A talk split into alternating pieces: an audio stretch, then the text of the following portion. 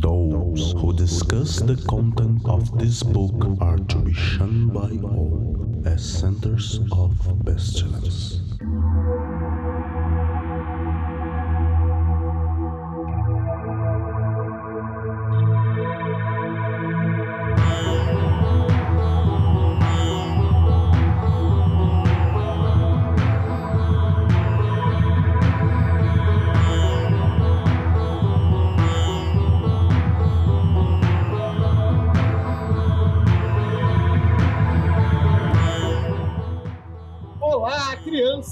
Está começando mais um Foco de Pestilência, o seu podcast sobre magia, iluminismo científico e outras experiências. E hoje estamos aqui para investigar aranhas, arte, aliens, aquilo que existe além da Zona Malva, os mistérios daquele que é cercado de polêmicas, mas também de talvez muitos acertos. Kenneth Grant. E para isso nós temos aqui reunidos em nossa mesa a presença sempre ilustre de Raquel Ferrara. Oi, gente, como é que vocês estão? Breno Zácaro. E voltemos com tudo para o mundo presencial, nos trabalhos do Calém. E também nós temos aqui o nosso querido Max Sirius, outrora conhecido como. A menos que o ocultismo se torne criativo no sentido de abrir novas abordagens, modificar e desenvolver conceitos tradicionais e geralmente revelar um pouco mais daquela suprema deusa cuja identidade está escondida atrás do véu de Isis, Kali, Nuit ou Sotis, haverá estagnação no pântano das crenças inertes pela recente aceleração rápida da consciência da humanidade, que é quase milagrosa. Enquanto as ciências manifestadas voam para o espaço, o ocultista maduro deve deixar de lado os brinquedos da superstição e enfrentar destemidamente as árvores da eternidade, cujos troncos e galhos brilham com fogo solar, mas cujas raízes se nutrem no escuro. Janet Grant.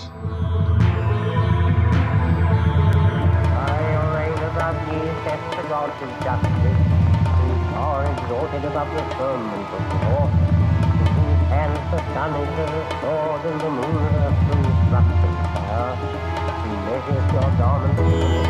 O Foco de Pestilência é um projeto do Calem, Colégio Adlux et Nox, uma moderna escola de ocultismo preocupada com a divulgação do iluminismo científico no século XX.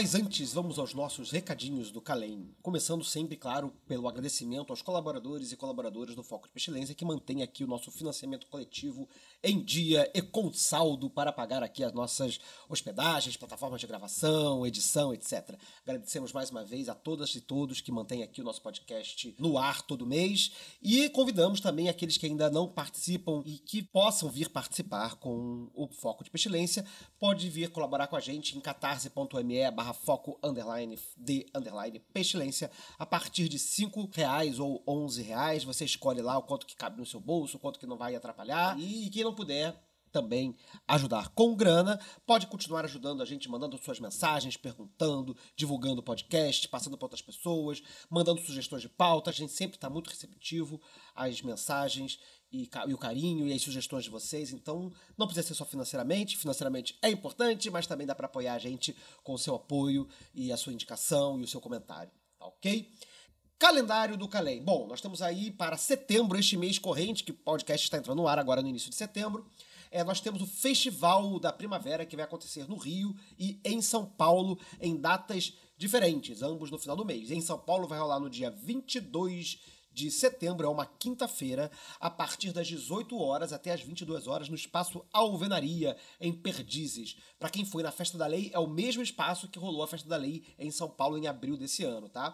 No Rio de Janeiro, a- o Festival da Primavera vai acontecer no dia 25 de setembro, um domingo, das 2 às 7 horas, das 14 às 19 horas, lá na Glória, onde geralmente acontecem os nossos eventos aqui do Calem. E o que é o Festival da Primavera? né? É uma celebração da vida, da arte e das potências criativas da primavera. E convidamos todos vocês que pinta, desenha, dança, declama poemas, faz performance, atua, esculpe, canta, toca instrumento, enfim.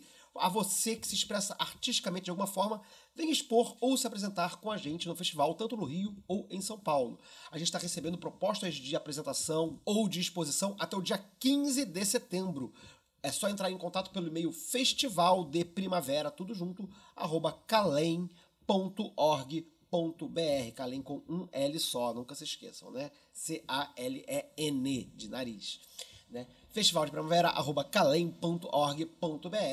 Mande sua proposta de apresentação ou de exposição, né? Pode ser uma pintura, uma escultura, um objeto artístico, uma instalação, enfim. Manda pra gente pra gente ver se cabe, se vai estar adequado para o espaço e a gente responde lá até o dia 15 de setembro. É, bom, em outubro nós teremos novo módulo do curso de Lux, ainda não temos o módulo definido, talvez seja o de magia elemental, mas ainda não fechamos com o módulo, mas será em outubro, provavelmente segundo e terceiro sábado de outubro. Fique atento e atenta em nossas redes para saber o dia certinho e quando as inscrições vão abrir. Lembrando que a gente, como fez no módulo 1, nós divulgamos primeiro para colaboradores do Foco de Pestilência e também para aqueles que já eram ex-alunos. E as vagas esgotaram quase completamente em um dia. Muita gente veio falar com a gente, poxa, vida já esgotou. Infelizmente, já tinha esgotado.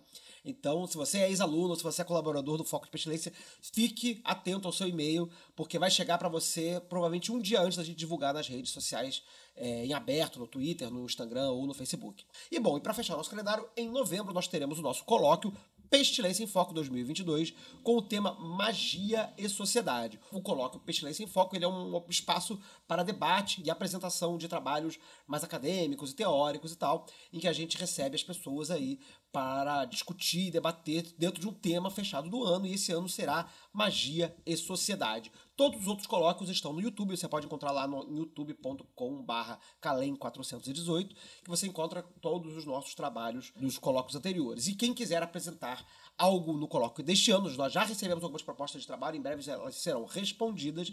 Quem ainda tem trabalho e quer apresentar, pode mandar para a gente para o e-mail pestilência em foco tudo junto, arroba calem.org.br, até o dia 16 de outubro. O colóquio vai acontecer em meados de novembro, ele estava com a data para o dia 5 de novembro, mas provavelmente ele vai ser adiado uma ou duas semanas, mas provavelmente uma semana, por um conflito de agenda. Mas vai acontecer em novembro e vocês têm até o dia 16 de outubro para enviar sua proposta de pesquisa ou de apresentação, ou enfim, do que você quiser apresentar dentro do tema Magia e Sociedade para debater com a gente no colóquio Pestilência em Foco, que vai acontecer presencialmente e online. Voltaremos ao modelo presencial, provavelmente aqui no Rio de Janeiro, mas online para todo o Brasil, para todo mundo que puder acompanhar a gente pelo YouTube, como fizemos em 2020 e 2021 ok? Bom, esse é o nosso calendário. No mais, sigam-nos em nossas redes. É, estamos no Instagram, no Twitter, no YouTube e no Facebook como Calem418. É só botar lá barra Calem418 e você encontra a gente lá. Siga-nos em nossas redes para ficar sempre aí a par de nossas informações, eventos, divulgações, etc, etc, etc. Além também, quando a gente publica é, programa novo, a gente sempre coloca lá. No mais, desejo a vocês um excelente programa. Espero que vocês curtam, divirtam-se e não fiquem muito assustados. E também mandem suas opiniões, suas perguntas. A gente gosta muito de receber. Mande pra gente o que você achou do programa, se você ficou com alguma dúvida, se você gostaria que outra coisa fosse abordado. Então é isso. Um beijo no coração de todos vocês e bom programa. Mas não é só o Max que vai trazer citaçãozinha hoje também. Eu, tô, eu também separei uma citação curtinha também pra gente abrir o programa aqui, que sai daqui do, do, do Alistair Crowley, O Deus Oculto, né? Publicado pela Penumbra. Penumbra, cadê o resto dos livros? Tem mais sete aí para botar na roda. Estamos esperando esse tempo todo aí. Já tem aí cinco anos que saíram esses livros aqui, tá faltando mais sete. Vambora, vambora, Penumbra. Confiamos em vocês. Mas a citação que eu trouxe é a seguinte: Não há objetivo estático a se atingir, como no caso das culturas materiais, nem utopias terrenas nem paraísos socialistas, nem céu, nem inferno definitivos. A fórmula dos deuses do Antigo Egito, indicada pela tira de sandália ou cruz ansata, não é ser ou tornar, mas ir. Essa também é a fórmula dos deuses de hoje. A matéria não é mais considerada estática, e sim como movimentação contínua. Matéria quer dizer hoje o que era o éter 30 anos atrás. É o meio pelo qual os fenômenos ocorrem, ou pelo qual nos tornamos conscientes deles. É, isso é um trechinho do próprio Diário Mágico. Do, é, um, é um trecho do livro, mais um trechinho do Diário Mágico do Kenneth Grant. E eu acho essa passagem excelente para começar, porque é, eu acho que ela dá um. Assim como a, a, a passagem que o, que o, Max leu, né? É, essas duas passagens juntas elas combinam um, um mix do que, que o Grant tem para falar, né? Essa, essa, essa coisa da revolução. Da, da, é, não é nem uma contra-revolução, né? Mas essa revolução em cima da revolução, né? É o, é o, é o pegar o Crowley e falar: não, é isso aí, muito maneiro, mas agora vamos fazer um outro negócio. E aí andar para frente com a história, né? E é para isso que a gente vai discutir aqui hoje, né? Quer dizer, conversar um pouquinho sobre o que, que é esse avanço ou não, ou piração, ou doideira, né? É, é, que o Grant traz para a cultura mágica, né? não especificamente telemita, né? A gente, claro, a gente tem esse foco aqui que a gente finge que evita, mas que no final das contas a gente acaba sempre rodando, né? Ao redor de Telemann e tal, barará. mas eu acho que no final das contas, mesmo quando a gente está falando de Telemann, é, é, a gente não está falando só de Telemann, né? A gente está tentando apresentar também uma forma, uma possibilidade mágica de ver o mundo, como muitas outras existem. E o Grant é isso. Ele é uma nova possibilidade mágica de ver o mundo, que é inclusive rejeitada por telemitas, muitos telemitas. Né? Não todos, eu não digo nem que seria uma maioria, mas pelo menos pelo, pelo, pela, pela telema mainstream, né? o Grant ele não tem lá as suas melhores imagens, assim, né? Não é, não é tido em tanto valor assim como ele talvez pudesse ser, né? E, enfim, quem foi Kenneth Grant? Né? Eu acho que a gente pode começar respondendo um pouquinho dessa pergunta aí, né? O Kenneth Grant, ele é um cara que chega tardio na vida do Crowley, não é isso, Max? É, é tem uma coisa que é, acho que legal dessa história do Grant, né? É que ele conhece o material do Crowley no, no início da vida dele. Ele tem uma busca espiritual aí na, na vida dele, inclusive ele tenta se alistar no exército é, em inglês, ele é inglês, né? Na esperança de ser mandado para a Índia e lá encontrar um guru. E aí ele chega a se alistar no exército, mas ele é dispensado por um problema de saúde, alguma coisa assim. Mas era uma, um, um, desejo presente na vida dele, esse contato espiritual e tal.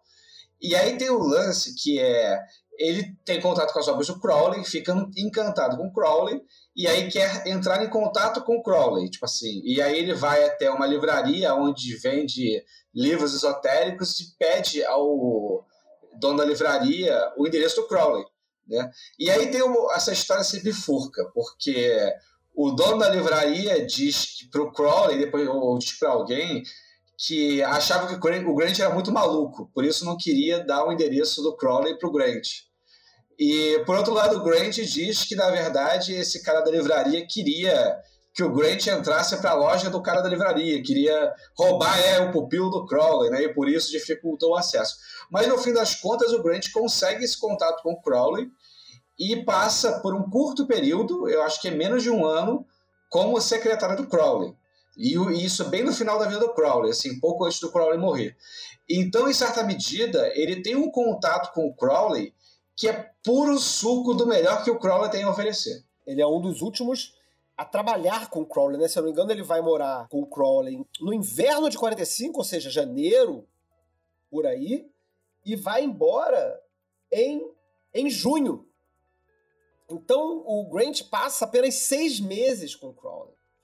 Apenas seis meses morando, sendo secretário, né? Porque tinha uma treta lá qualquer, que a família. Porque o, o, o Grant era muito novo, ele tinha 20, 21 anos, e a família não gostava dessa história dele estar tá lá, porra, com um velho de 70, é, é, servindo de secretário de um cara falido que morava numa pensão de favor. É, o problema principal era que era de graça, né?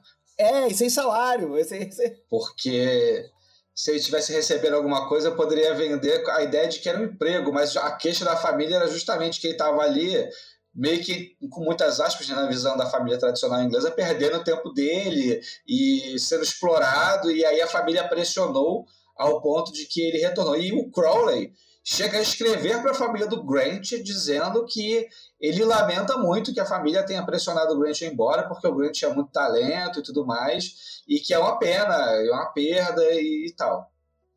É, mas parece que foram assim seis meses intensos, né? Se foram mais ou menos esses seis meses aí, vamos supor, chutando aí janeiro, fevereiro, não diz exatamente a data de entrada que eu tenho aqui, mas início do ano até junho. E com isso ele teve um, um contato muito intenso com o Crowley, ao que restam nas anotações, nos registros. Ele teve acesso à biblioteca inteira do Crowley e falou: olha só, queridão, divirta-se sirva-se do que quiser e trabalharam magicamente juntos, fizeram rituais juntos, deram acesso. É, é, é, é e ele deu patente da OTU, né?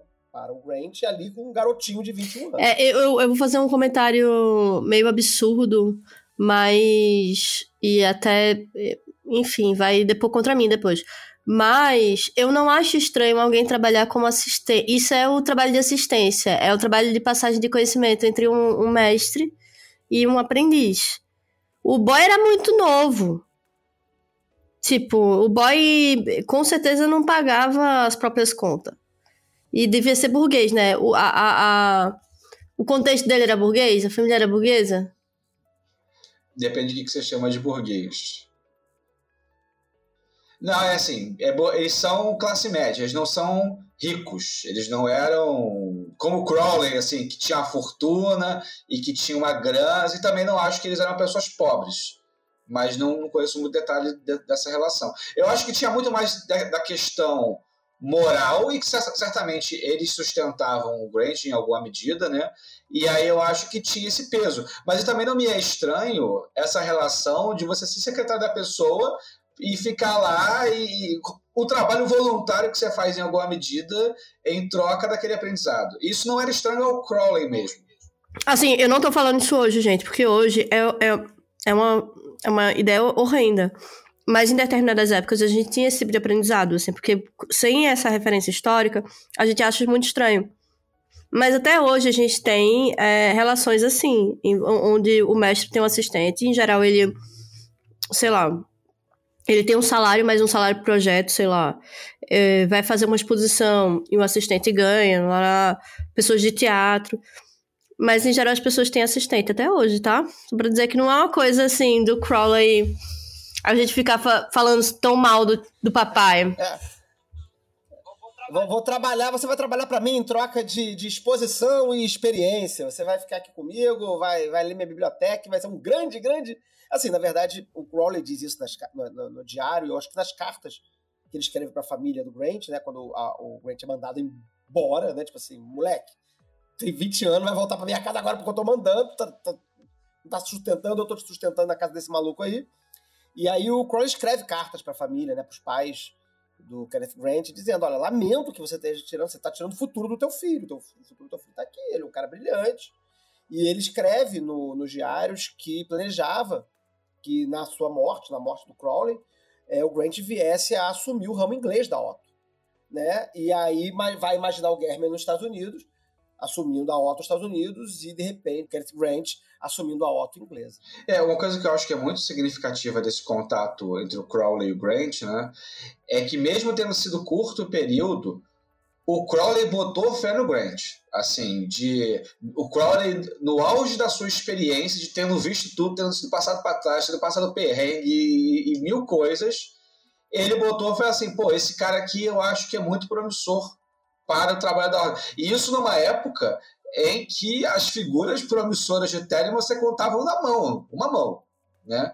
E aí o Crowley conhece o cara e fala assim: porra, bota fé que. E, é, tal qual eu acho que o Crowley viu no Garden, em certa medida, viu uma oportunidade de desdobramento exatamente do que ele, do que ele Crowley construiu, é, com uma, uma, potência, assim, não uma coisa qualquer coisa que ia deturpar e tudo mais. É, o, o Crowley, nessa época da vida, em vários textos, ele está bem preocupado com o que, que vai ser de Telemann depois que ele falecer. Ele tem, um, ele tem esse mesmo papo com o Gardner, que depois vai fazer a Wicca. Então, é, a gente tá, tem que olhar que é o Crowley velhinho, né? Não o Crowley de Sheffalo, não é o Crowley recém-saído da Golden Dawn, né?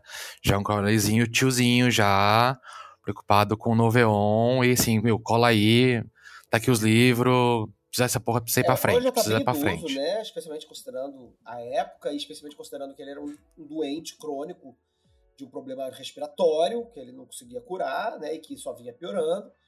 É, que tinha 70 anos, né? Quer dizer, em, em 40, em 45 ele tinha 72 anos, né? É uma pessoa idosa, né? Mesmo para os parâmetros de hoje, é uma pessoa idosa, né? Pessoa idosa com um puta legado, com uma biblioteca gigante que se viu é, não necessariamente sem merecimento, porque né, ele também fez por onde, mas se viu abandonado por um monte de gente, se viu largado por um monte de galera. Quem estava lá com ele era a Lady Harris, que estava com ele até o final, mesmo ele tendo dado um, um, um esculacho dela lá por causa da exposição das cartas do Tarot Store, né? Inventou aquela história lá do, do- da Irmandade dos Irmãos Invisíveis lá e tal, meio que deu, um- deu uma zoada nela. Mas mesmo assim ela ficou lá do lado dele e tava ali o Kenneth Grant agora, chegando ali novinho, cheirando a leite. Ele falou, pô, cara, vou apostar nesse maluco aqui. Né? Porque porra, o resto todo.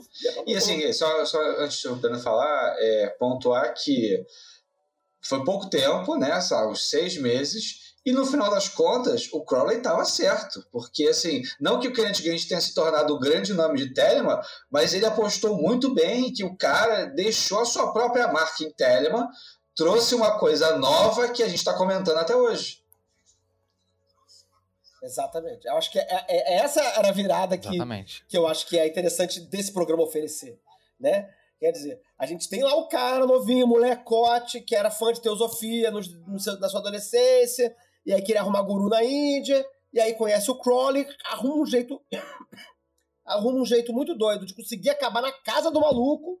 O cara curte o garoto, o Crowley era chato, o, curte o garoto, Crowley morre, e aí?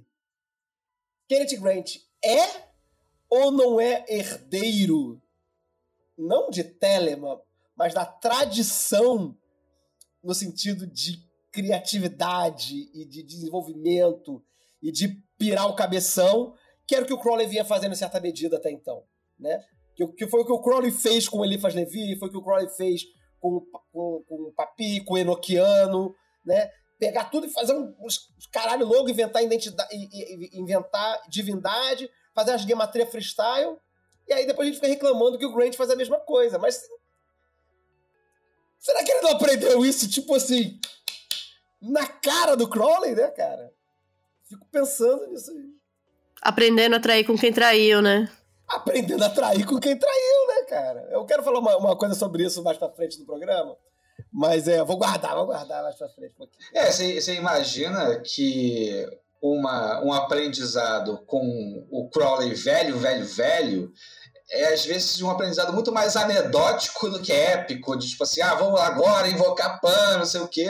Deve ser assim, as histórias meio malucas, os comentários nada a ver, Crowley reclamando da vida. E aí eu acho que isso também é, faz com que o Grant, eu acho que ele tenha mais essa perspectiva de ousar e fique menos à sombra de um Crowley muito potente, que é o grande profeta do Novion, e ele tem que dar continuidade àquele grande legado. Sabe? Em certa medida, quando o Grant conhece o Crowley, tem a, é, a potência mágica do Crowley, mas tem também o Crowley que ninguém quer saber do Crowley. Tem tipo assim, ele responde meia dúzia de carta de vez em quando, né? Então é um legado também que não tem, eu acho talvez um peso tão grande como teria em outro momento da vida dele. Dá pra fazer até um, um traçado dos secretários do Crowley, né? Vindo do Ahad pros Hel Regardier, pro Gerald York caindo no Grant. Então você vê que as cuspidas de secretários vão gerando pensamentos diferentes, né? Essa, essa, essa perspectiva do Breno é muito bacana, né? Realmente, você tem quatro grandes secretários do Crowley, né? E os quatro grandes secretários produziram é, caminhos distintos, né? Você vai ter o Gerald York, que vai ser, na verdade, no final das contas, o, o, mais secretarial dos secretários, que vai ser o que vai produzir acervo, museu, documento, né? A principal é, é, é, é acervo acadêmico, né? Não, não, é o único, né? Mas um dos maiores acervos acadêmicos de material do Crowley, publicações, notas, diários, rabisco de papel, guardanapo amassado. Isso tudo está na coleção do Gerald York, né? Que está lá na Syracuse, não, está na, esqueci agora qual universidade. Mas está na coleção do Gerald York, né? O Regardier, porra, Regardier, né? Uma sumidade que não vira telemita, não se assume telemita, mas fica que nem a John Fortune, meio que, tipo, mantendo meio que escondido. Guarda a telema no bolso e, e finge que não tem nada a ver, mas fica guardando ali, né? Eles dois, e vai ser difusor da Golden Dawn, da, enfim, não da Golden Dawn raiz, né? Mas da Alpha et Omega, e vai ser um grande publicador. E você tem, mas quem? O. o, o, e o Achad? O Achad, que é o porra, o Achad, caralho. O Achad, que é, né? Que, que é bem na saída do livro que é o primeiro, né? Que é o cara que, que quebra a chave do livro, que diz que, caralho, é, é, é liberal com A-L e não só liber L, né? E vai dizer que a chave da lei é 31, vai inventar as gematria também muito doido, vai inventar um monte de negócio e tal. E depois vai pirar, o cabeção vai ficar católico vai, e vai fugir para outro canto, vai ser um, um outro rolê, né? O único que dá continuidade telêmica de fato é o último.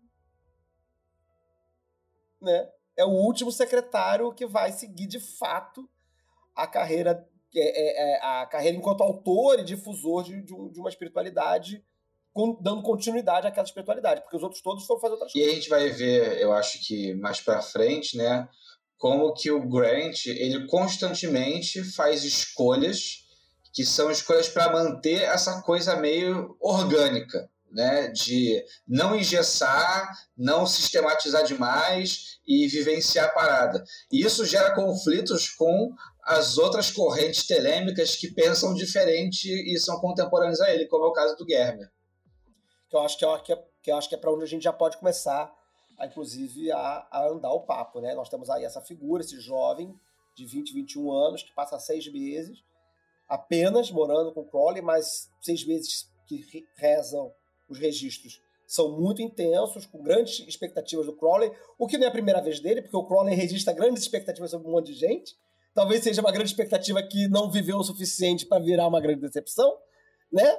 Mas, né, é o que temos, né? O Crowley morre, não deu sem tempo de se decepcionar com o Grant. Então ficamos com um Crowley animado aí e tal. E... Mas enfim, Crowley morre, né? Em 47, o Crowley vai morrer.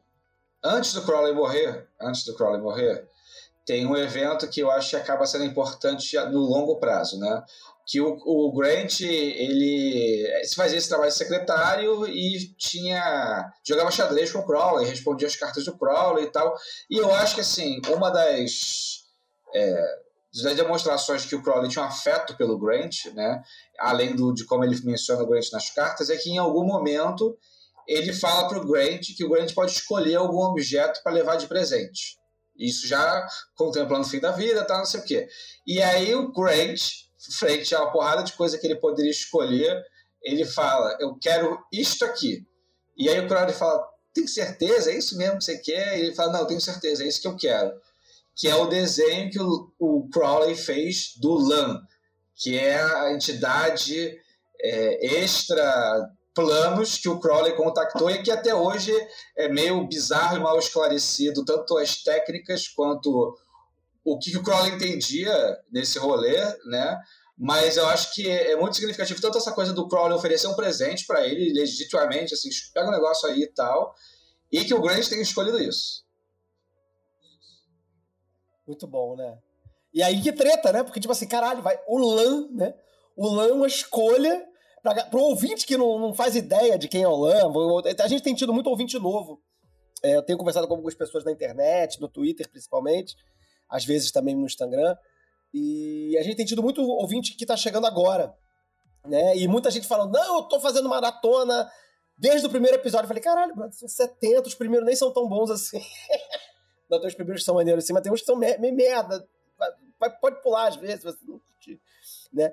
Mas você tá chegando agora, assim, no rolê não sabe o que, que é, é procura depois, aí escreve no, no, Google aí, eu vou tentar ver se eu boto na, na capa também do, do episódio, né? A cara do Lan, né? O Lan é um, é um cabeção que lembra muito, e aí começam as teorias das conspirações muito loucas aí, né? Que lembra muito a cabeça daquele alienígena Grey, né? Que, que, que habita o imaginário coletivo do século XX, né? Em que a pessoa tem aquela cabeça grande, é, oval, com queixo fininho, Olho grande. os olhos grandes e tal, né? Ou aqueles olhos né, grandões, né? Só que isso foi desenhado muito, muito antes, muito antes de Roswell, muito antes. Você, pô, Roswell foi 50 e caralhada, sei lá, e isso já tava na casa do Crowley no final dos anos 40. E que inclusive Acho que Roswell é 56. né? atribuem muito a questão dos OVNIs à Segunda Guerra Mundial, o impacto psicológico, a questão da aniquilação, e o Crowley desenhou isso bem antes da guerra. É, o Crowley tem, essa- tem esse rolê com guerra, né? Tipo assim, quando ele também tava fazendo o, o Tarot de Thor, né? Com a Freda Harris, né? E aí quando eles escrevem, quando eles desenham... Eu não lembro qual é a carta agora, uma carta de espadas, que eu não lembro agora qual. E aí, tipo assim, na semana seguinte, declara a guerra, a Segunda Guerra Mundial, assim, eles ficam putos, que caralho, o que a gente tá fazendo? né? Então, tipo assim, o Crowley, grande culpado aí das desgraças do século XX, coitado. E talvez enfim, e também antecessor aí do, do- dos ETs aí, né? Das viagens de ET. Mas legal. A gente vai falar de lã mais pra frente, provavelmente. Mas procura a imagem do lã aí na internet, pra quem não conhece, que, que vale a pena conhecer o cabeção. Grande cabeção. E aí, só dando uma outra complementada, depois que o Crowley morre, o Grant ele faz um trabalho junto com o John Simmons, que é o primeiro biógrafo do Crowley, com os documentos do Crowley. Então, juntos eles publicam, por exemplo, Confessions of Aleister Crowley e uma série de outras coisas. E Isso fez com que o Grant pudesse ter contato com o material do Crowley, de cartas do Crowley, anotações, diários e mil outras coisas que também serviram como combustível para a construção do que o Grant entendia como Telemann e magia. Mas, ok, então, agora sim, enfim, Crowley morre, em dezembro de 47.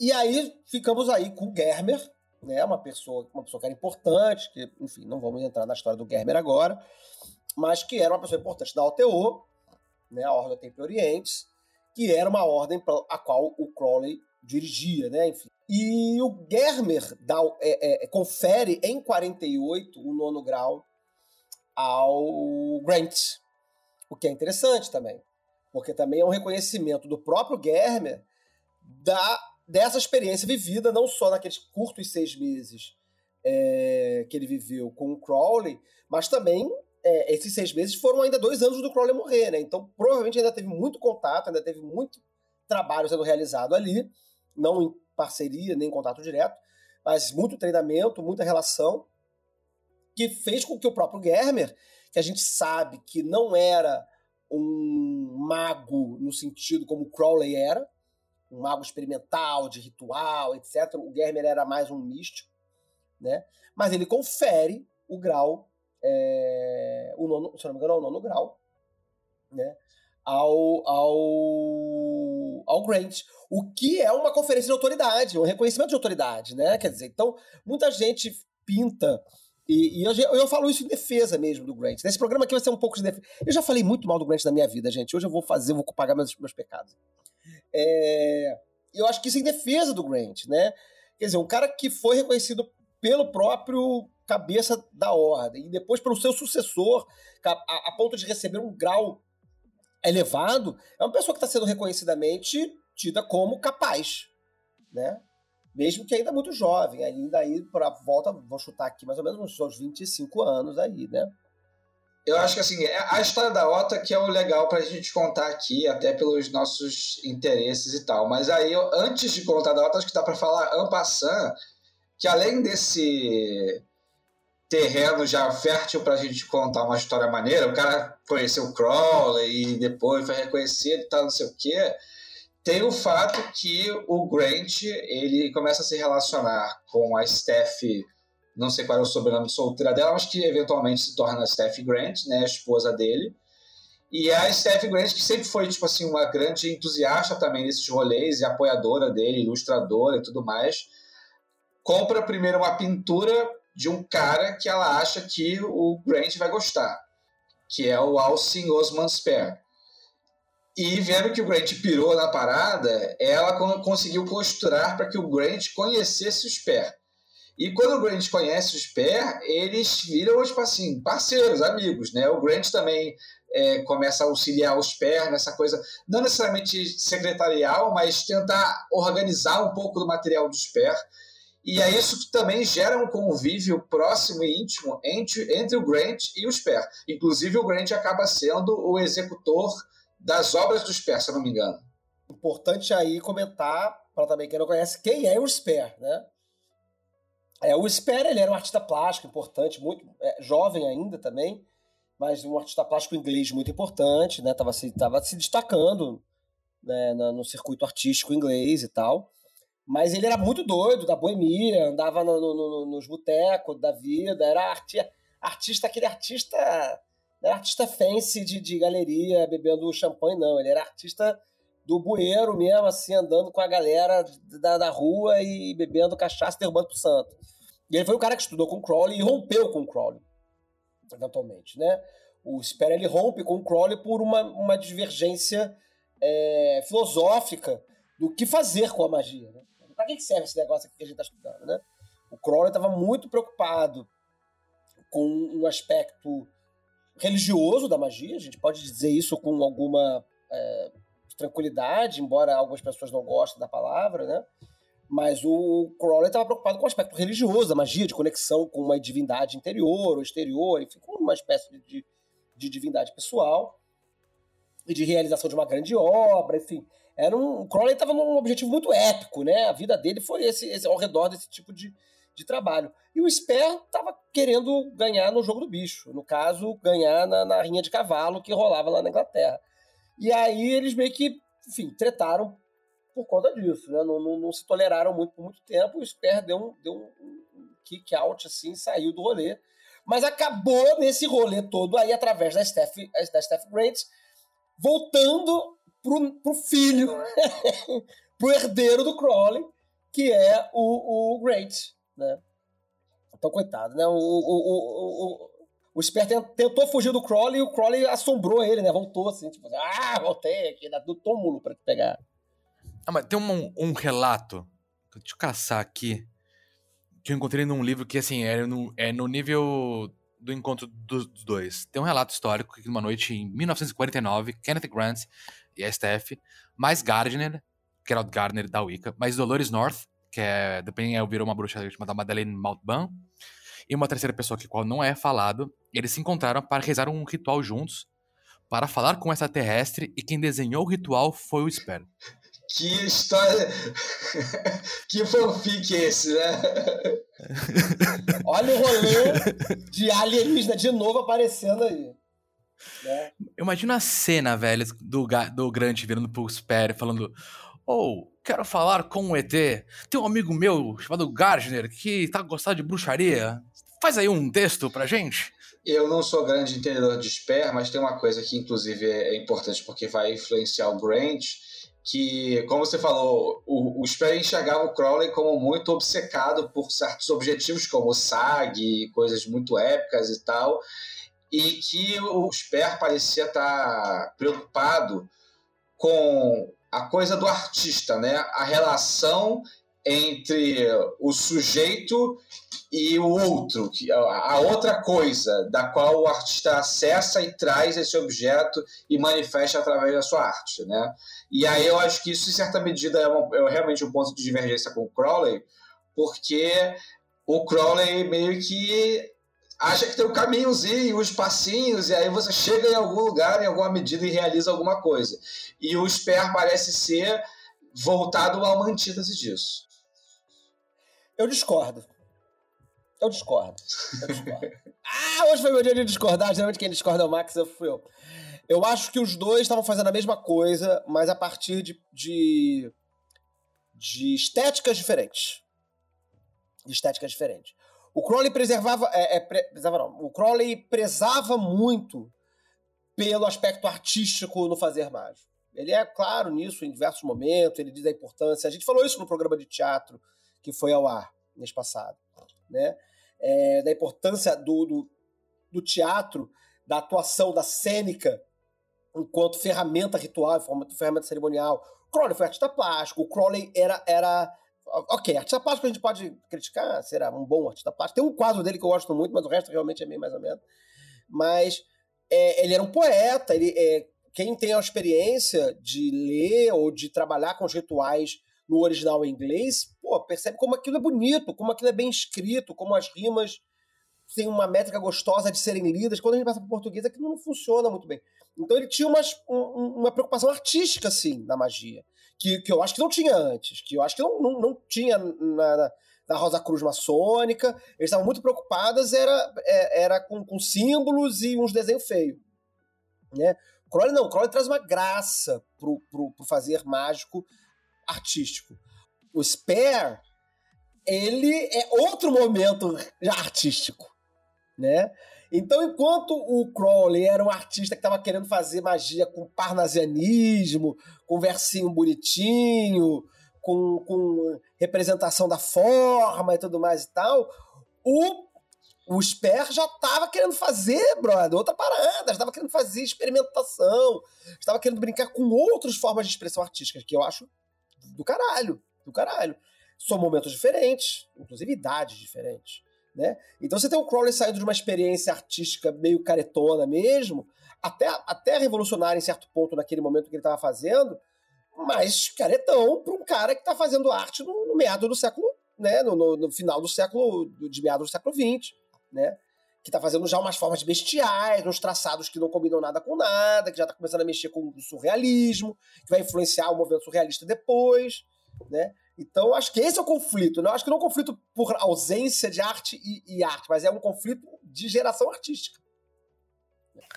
Não, mas é porque eu acho que eu concordo com o Max, porque eu acho que o objetivo do, do Sper não, não era magia, ele usava magia como um meio. A magia como um caminho. Enquanto que pro Crowley, a magia era o, o, a vida e o que orbitava em volta eram coisas, assim. E eu acho que, ok, o Crowley. Eu acho que o Crowley era meio renascentista, assim, até a ideia meio clássica. Porque, tipo, é um homem que ele tinha. É, dominava várias linguagens, era artista, era enxadrista, era alpinista, era tudoista. Tipo, um negócio meio quero ser Leonardo da Vinci. Mas dentro de uma ideia clássica. Total. E aí, mas que o, objetivo dele era essa iluminação, era essa coisa. Era, era esse ceticismo religioso, assim bizarro. Enquanto que o Spé, ele queria fazer a arte e, e, a magia era um meio. Não quer dizer que ele amasse menos, mas é como você é, enxerga o seu caminho.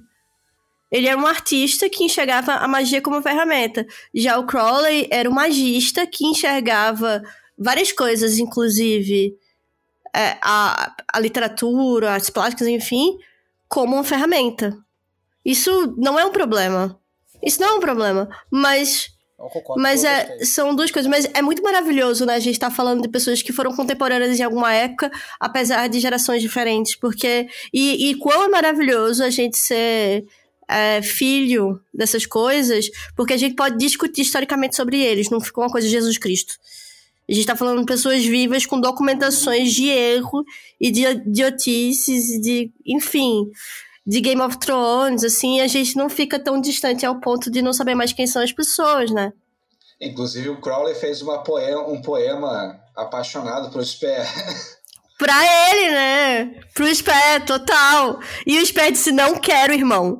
Adeus. Por sinal, é, esse negócio que você quer me comer, não quero não, Crowley.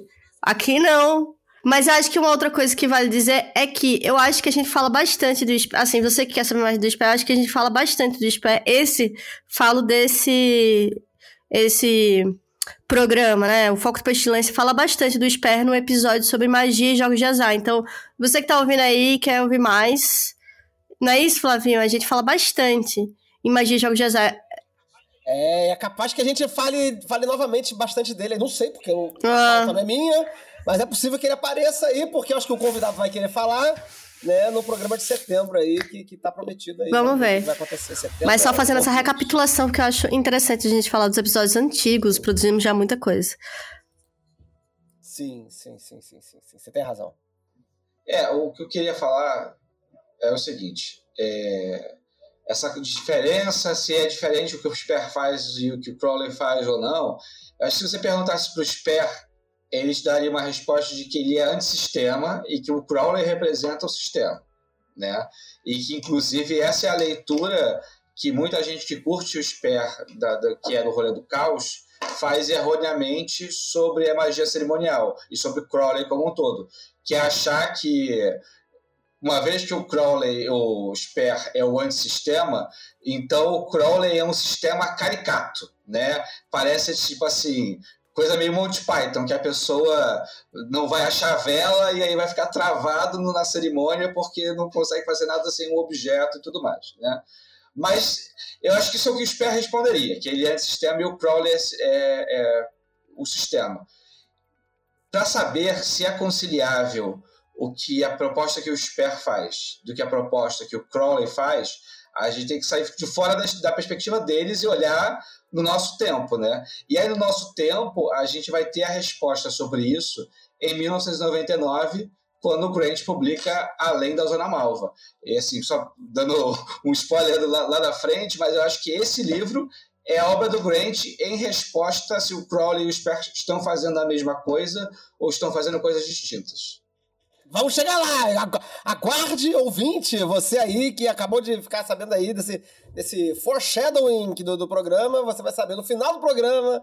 O, o, o Max vai, vai trazer a resposta sobre além da zona malva, esse, esse termo que eu gosto tanto de usar, já, já usei várias vezes aqui. É. Maravilha, muito bom. Cara, mas vamos voltar pro Grant, né? Falando pra caralho do Sper. Mas eu acho que o Sper é importante, é, é, é só fazendo pra amarrar, amarrar o Sper e, e voltar pro Grant, né? O Espera ele é muito importante nessa história, né? Porque quando a Steph Grant, que, tam, que também é artista plástica, uma artista plástica incrível, inclusive, né? com, com um trabalho muito bonito, é, apresenta o, o para o Grant, eu não sei, aí eu vou perguntar para você, Max, também se, se é isso, se a minha impressão está correta, mas a impressão que eu tenho é que, de certo modo, o Sper é, desperta essa fagulha é, da arte mágica ou da magia artística no Grant que vai se tornar tônica é, em grande parte da obra que ele vai começar a desenvolver dali para frente. Ou você acha que não? Eu acho que é mais conjectura do que explícito, né? Porque até pelo fato de que a Steph Grant comprou um quadro do Sperry e deu pro Grant, significa que, em alguma medida, o Grant já gostava de arte, já gostava de, dessas doideiras e tudo mais. Era uma estética, até o fato do que ele se interessou pelo quadro do Lan também, significa que o Grant ele já tinha uma abertura artística, né? Mas certamente conviver com o Sperry impactou muito ele, assim, inclusive porque tem até uma coisa. Foi o Danilo Nóbrega que me chamou a atenção sobre isso. De que quando o Grant fala do Sper, ele fala do Sper de um jeito e com uma referência, e parece que tem um outro cara que conviveu com o Sper também, que fala assim, cara, o Sper tinha meio pena do Grant, aí ficava, tipo assim, contando as histórias meio malucas pra, sabe, agradar o Grant, e aí o Grant, por outro lado, faz uma leitura sobre, não, porque o Sper falou isso, falou, relacionou essa coisa com essa outra coisa e tal. Então a gente não sabe, assim, o quanto dessa relação é, de fato foi uma instrução que seria típico do Sper falar as coisas meio malucas e, e rolar, até porque o Grant levava o Sper para beber nos pubs, né? Então, é, a gente não sabe o quanto dessa relação foi uma doideira e o quanto que, assim, é inevitável que você conviver com um artista foda, que nem o Sper, né? Não vai te influenciar na forma que se relaciona com arte. Cara, eu achei maravilhoso isso por dois motivos. Primeiro, porque um, quando eu fico bêbado, eu falo as coisas mais absurdas e depois eu não lembro. Então, é, se alguém anotar e resolver dizer que isso foi uma grande revelação, fica à vontade. Pode dizer que pode dizer que eu vi de outra pessoa, não precisa falar que fui eu, não, mas eu, eu sou eu sou desse, quando fico doidão, encosto uma cadeira e falo por horas, né? É, mas o que eu achei mais maneiro é que, cara, isso, é um, isso, isso faz uma conexão bizarra com a obra do Grant. Porque não importa se a narrativa é real. assim, saca? Né? Tipo assim, não importa se a história é de verdade, não importa se a história que o Sper contou se ela é uma história que aconteceu. O que importa é o que o Grant ouviu e fez com isso. Que é o que ele faz a obra inteira dele. Tipo assim, né? É, é, é o, o, o Sper foi o laboratório é, é, é, de desenvolvimento, o laboratório de redação, né? O laboratório de, de, de, escrita criativa. E aí, nisso, eu acho que responde a questão da influência do Sper no Grant, porque essa identidade literária que o Grant constrói tem tudo a ver com a relação dele com o Sper, que é uma identidade de uma fala meio maluca, que é um, é um papo de bêbado. Né? E aí o, o, que o Grant faz nos livros dele é meio que um papo de bêbado, que se você criar expectativas de que você está ouvindo o guru, você vai ficar com raiva. É muito frustrante. Mas se você pensar que é uma pessoa maneira que está doidona e tá falando, você vai ouvindo, vai ouvindo. E aí, como no bar, às vezes você tá ouvindo a pessoa falar um monte de merda, de repente você pô, isso aí é interessante que você falou, e aí te chama pra coisa, né? E essa é o rolê do Grant, assim, a forma que ele se expressa. Mas eu acho que tem uma, uma pegada que você falou, ah, se você pensar que. Se a gente pensar que ele é um escritor e que cria um mundo ficcional e que cria um, um mundo. faz uma proposta de mundo diferente e que cria uma ideia, tipo, um ninguém manda vida sabe? De uma forma propositiva, eu já acho genial. Porque um, um, mundo só se cria assim, com uma ideia bizarra. E aí, o que, que vai acontecer? Se essa ideia vai ser real ou não? Mas enquanto um escritor, enquanto uma pessoa que é um artista ficcional, é genial. Não, só ia falar que, assim, é, é, ia fazer um contraponto meio sacana na história aqui, né? Porque eu acho tudo ótimo, né? E, e, eu queria saber então qual é a diferença disso para cientologia, que também nasce de um livro de ficção muito doido e que as pessoas resolvem, né, fazer a religião em cima. Mas peraí, peraí, peraí. Vale, vale dizer que por que você tá falando isso? Porque a gente tá falando de, de lugares que se encontram historicamente, pessoas que beberam da mesma fome. Eu acho que vale é, a pena é. fazer. Não, não, não. É, é você foi safado, tem que ajeitar, tem que ajeitar. não fazer essa introdução histórica, não. não, assim, porque. Tá, ok, é, é justa a provocação da Raquel, né? Porque assim, a cientologia, ela, ela nasce do mesmo, da mesma árvorezinha genealógica do, do, do Kenneth Grant, né? Só que foi para outro, barco, literalmente. literalmente pegou o barco e foi para outro lugar, né? Porque roubou o barco do, do, do cara lá. Né? Mas a cientologia, ela é fruto do, do, do relacionamento do, do Hubbard com o Jack Parsons, né? Enfim, o Hubbard vai viver lá na, na, na personagem lá e tal com a galera no, no, nos últimos...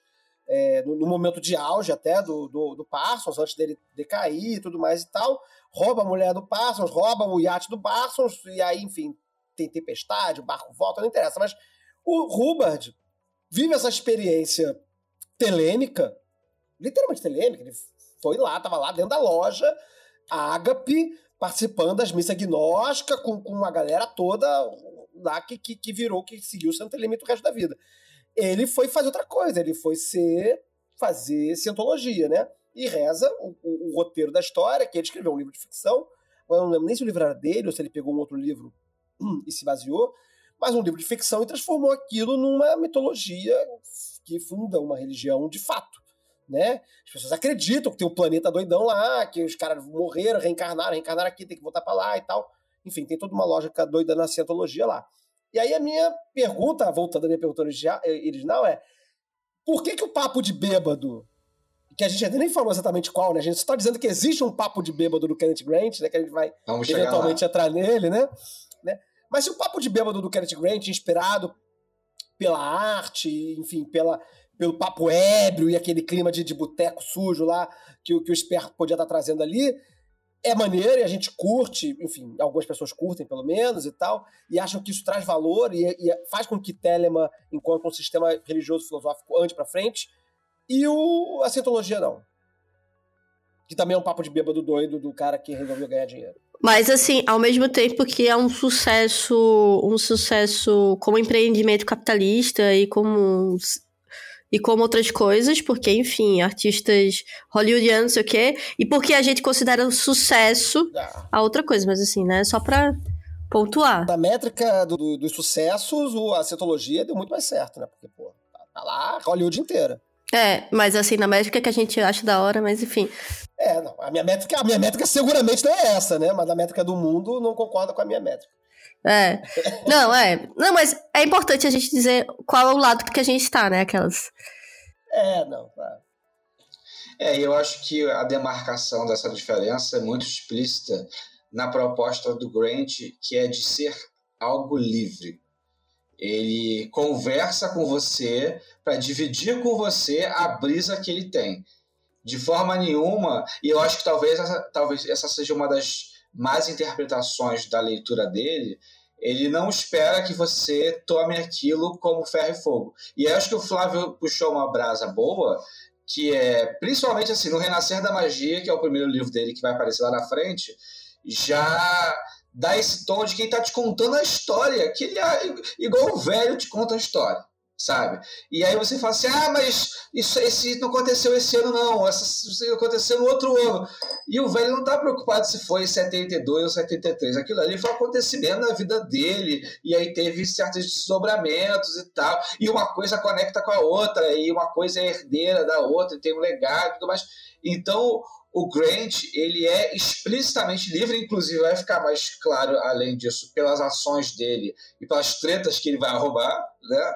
Mas é, em especial também que lá na frente nos livros dele e é uma das coisas mais significativas eu acho da obra do Grant, ele faz questão de citar os contemporâneos dele que fazem coisas análogas a ele, mas que não são iguais, que são diferentes, né?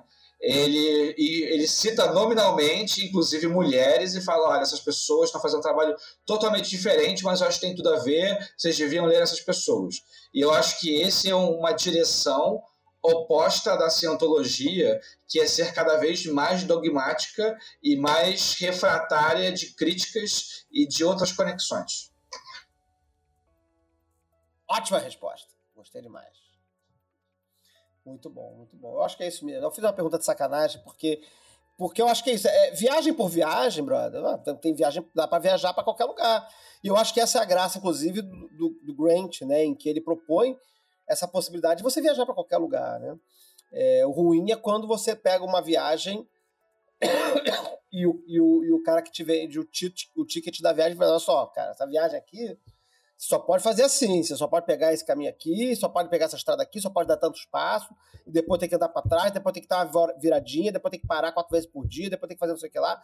Né? E o Grant fala, não, cara, olha só, tem esse esquema aqui e vai, vai vendo o que acontece, né? Eu acho que é meio que por aí. Eu acho que isso é, é uma coisa por aí, que era o que eu falei que eu ia falar lá atrás, um pouco mais para frente do programa. Eu tenho cada vez mais a plena convicção, e eu acho que eu não. Eu, eu, eu, acho não, eu sei que eu não estou sozinho nessa convicção, isso é uma coisa que eu já conversei com outras pessoas, que, que essa também era a intenção do Crowley. Né? O Crowley ele deixa um legado de rituais escritos que eram rituais dele. Não necessariamente rituais para todo mundo repetir. É, ele diz isso com alguma literalidade. Eu não, não como eu não tinha separado para falar isso hoje aqui, eu não, não, trouxe uma citação. Vou ver se depois até procuro para inserir. Mas ele deixa isso claro em vários momentos, né? Que as coisas que ele está fazendo são coisas que funcionam para ele.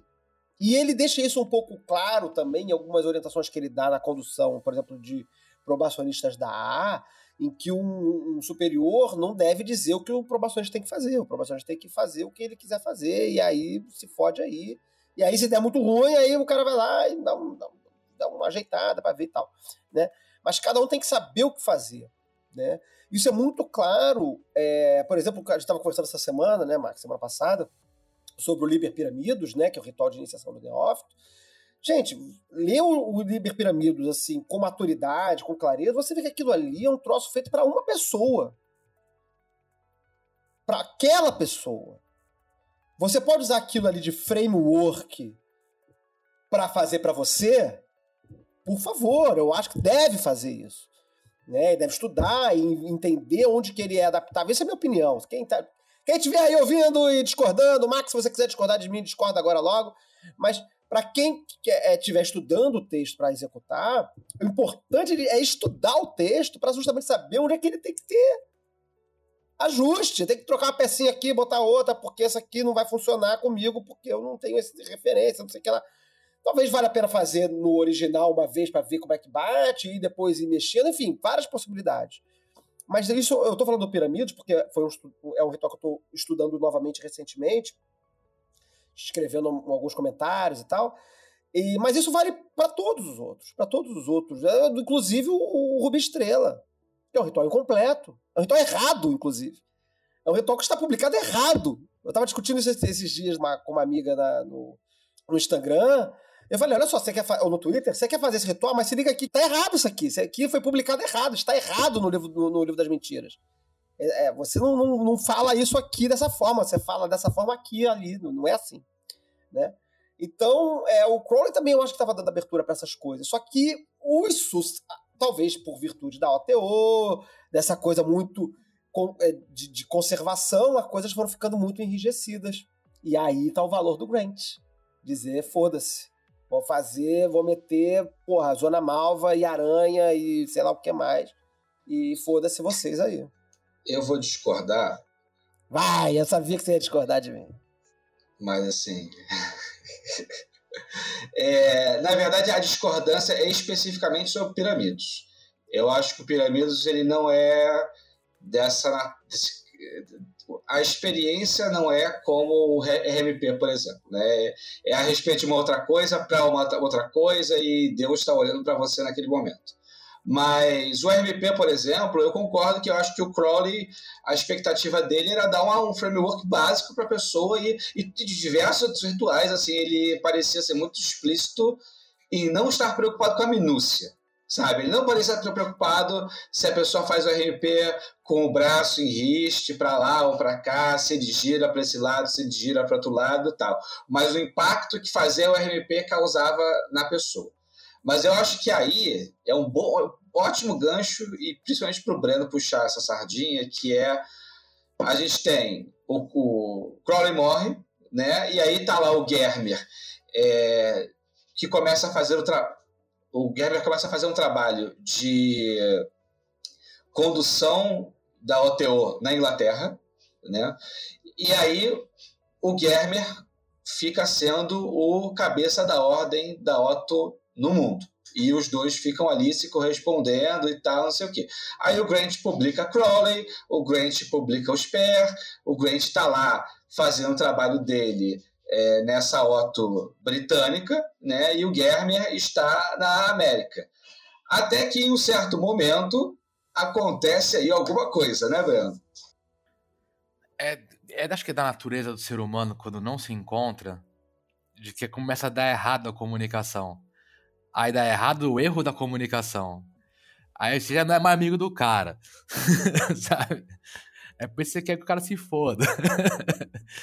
em pouco tempo, sem nenhum conciliador. é que nem o Império Romano e o Império Romano Oriental, né? Que começa tudo bonitinho quando separa.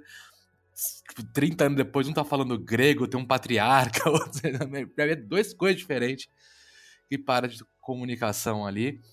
E o que acontece pontualmente é aquela briga de patente de mas por que, você está falando isso? Quem que é você para me dar opinião?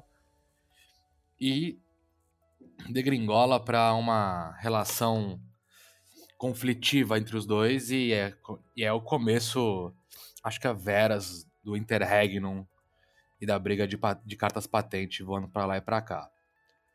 Mas eu acho que aí começa a mostrar e corroborar a fala do Flávio em especial sobre o que, que a gente acha que o Crowley queria, ou assim, talvez seja assim, a ideia que ressoa mais com nós, então para nós faz sentido que era isso que o Crowley queria, que é uma certa independência e renovação da, da forma de experiência de Telema em oposição a uma coisa é, fechada e repetitiva, né?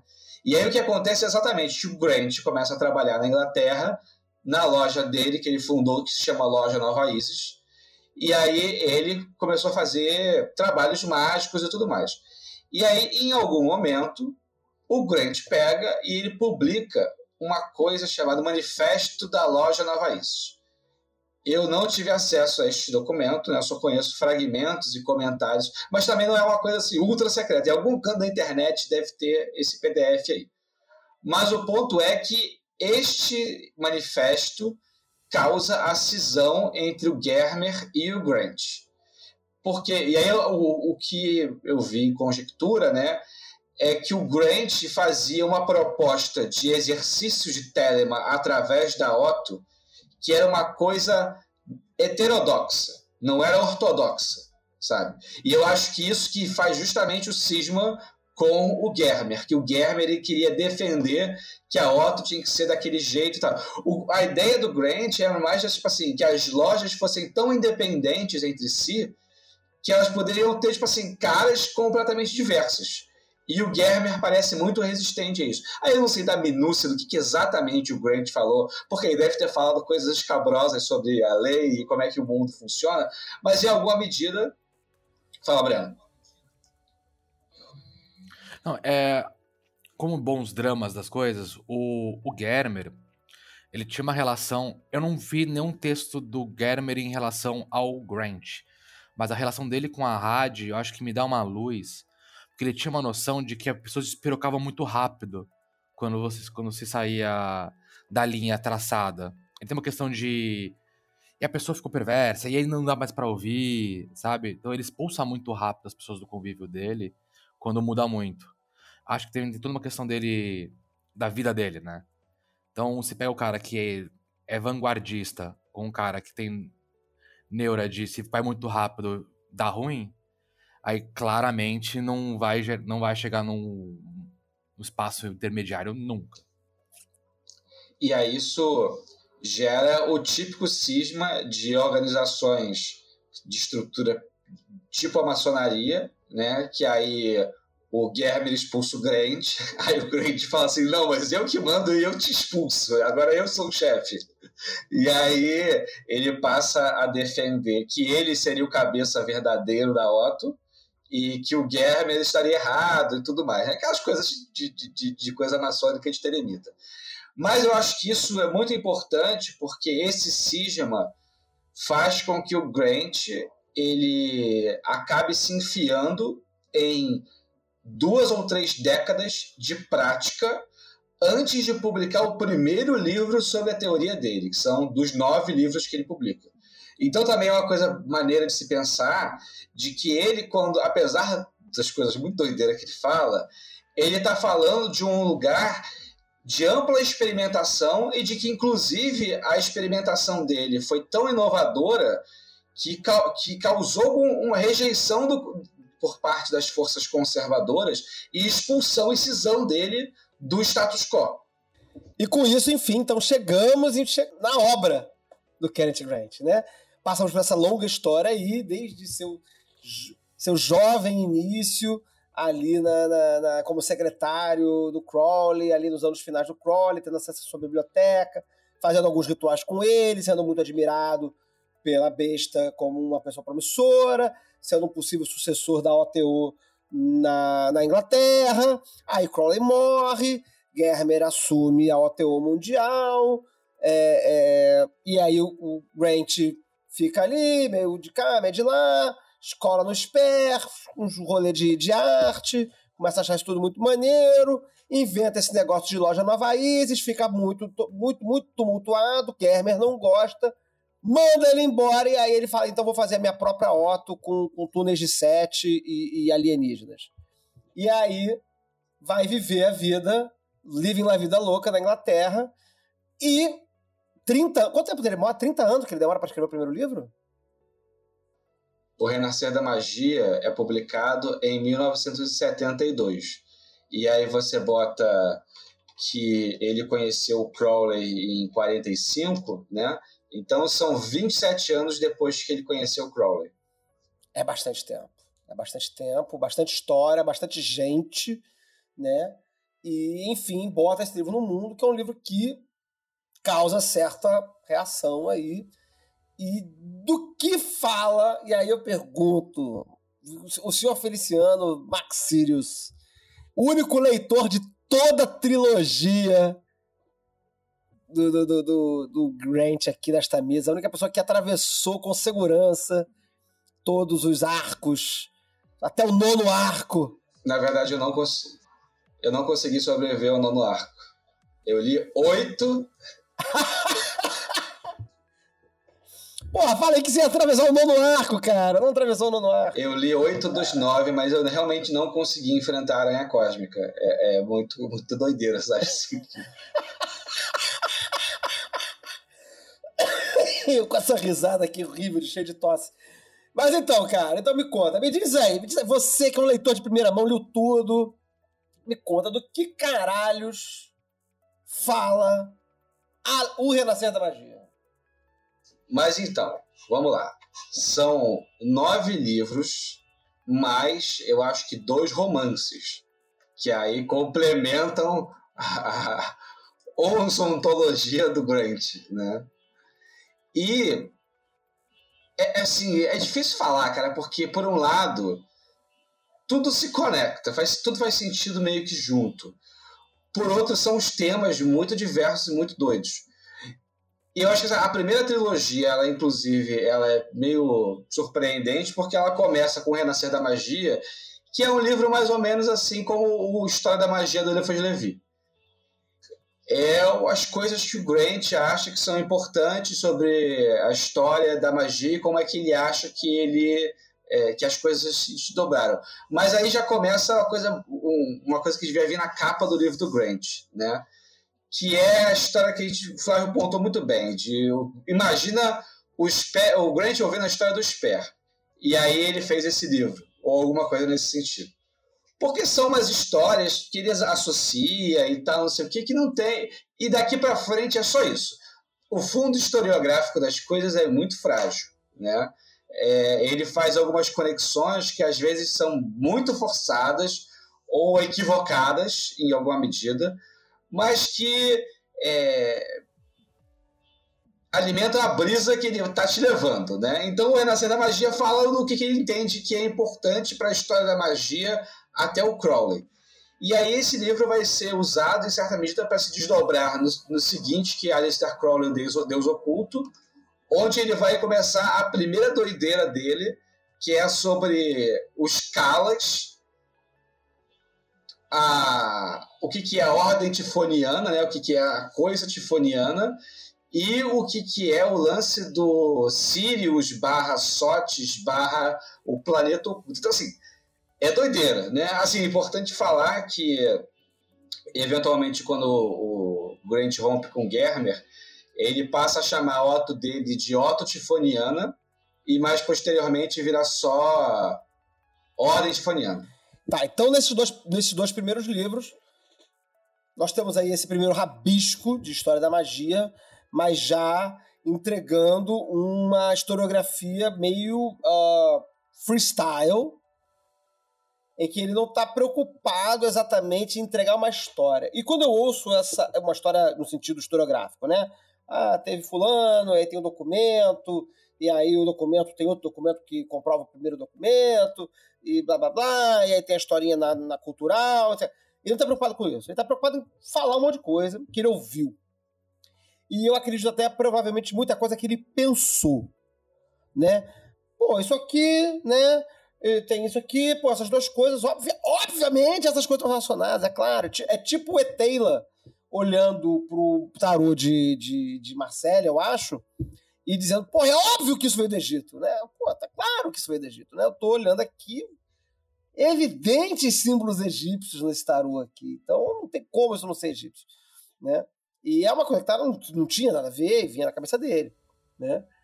É, e isso me faz pensar uma coisa, uma perspectiva curiosa da obra do, do Grant, antes da gente avançar pelas outras ou se, ou de repente se a gente for investigar um pouco esses termos, se você quiser, Max, se você tiver, se tiver afim. É, mas pensar a literatura do Grant, mesmo essa literatura que se propõe histórica, com uma literatura mitológica. É, e não no sentido de uma mitologia tradicional grega e tal. Eu, eu fico pensando muito, por exemplo, nos mitos de fundação da maçonaria.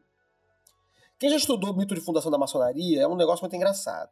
você vai ler as cartas é, fundadoras das sociedades de ofício do século XII. E que não era maçonaria, mas é um antecedente histórico lá, porque tem umas estruturas que são parecidas e tal.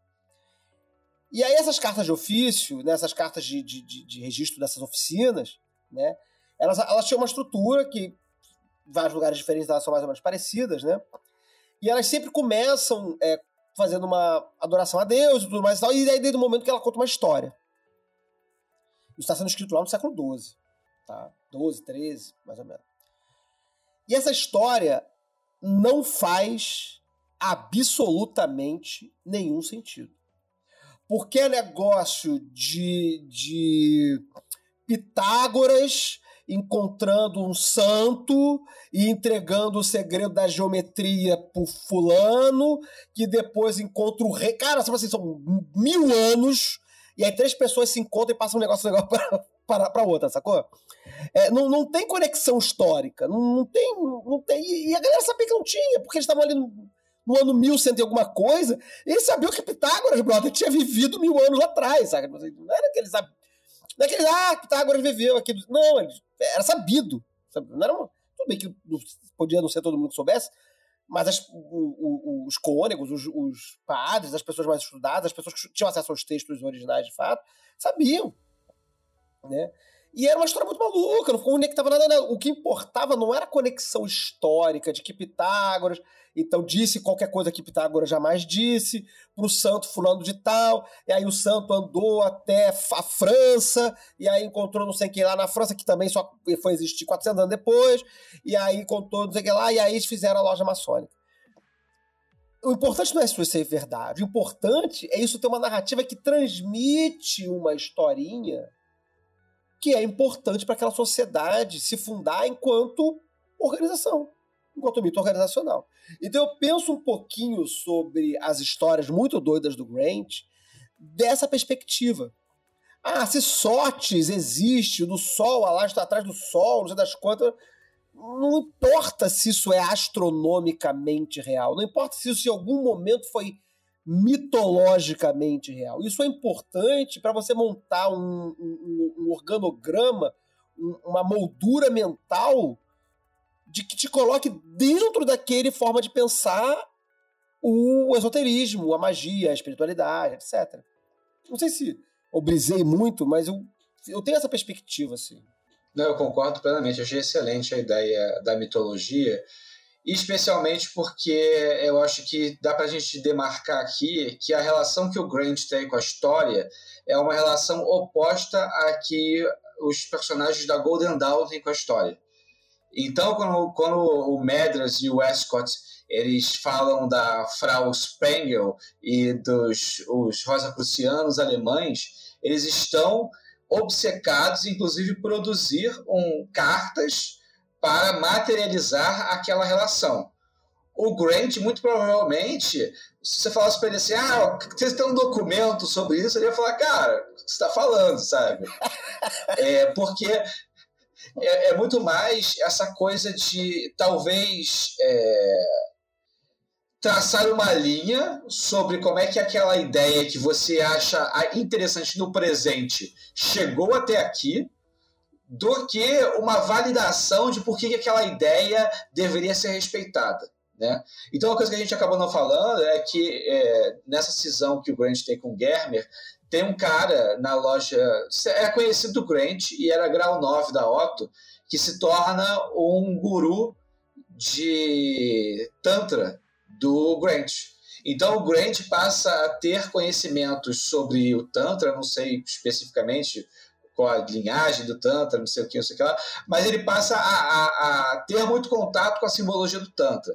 E aí ele vai costurando as coisas que ele foi acumulando e trabalhando, e aí ele desenvolve essa narrativa mitológica de que sempre houve na história da humanidade um culto que é um culto daquilo que não está na luz né? E que as coisas que não estão na luz são de fato as coisas é, verdadeiras para a humanidade, porque as coisas que é, é, é, desse lugar oculto que vem a vida que vem, a criação, isso tipo assim, a criação não vem do lugar onde se está vendo ela se manifesta, ela vem de um lugar supostamente inesperado.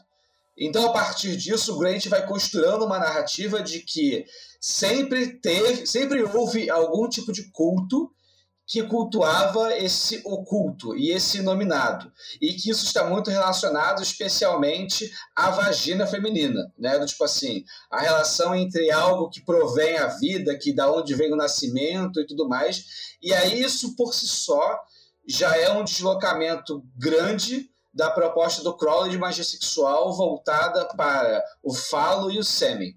E o, o Grant ele começa a desenvolver uma. E ele é talvez o primeiro é, que leu Crowley e começa a desenvolver uma outra percepção sobre a magia sexual, que na verdade estaria aliada, junto com os conhecimentos que ele traz do Tantra, né, a secreções femininas e como provocar essas secreções e os momentos adequados, e o sêmen seria um elemento quase que complementar, mas a centralidade desse material mágico estaria na mulher. Né?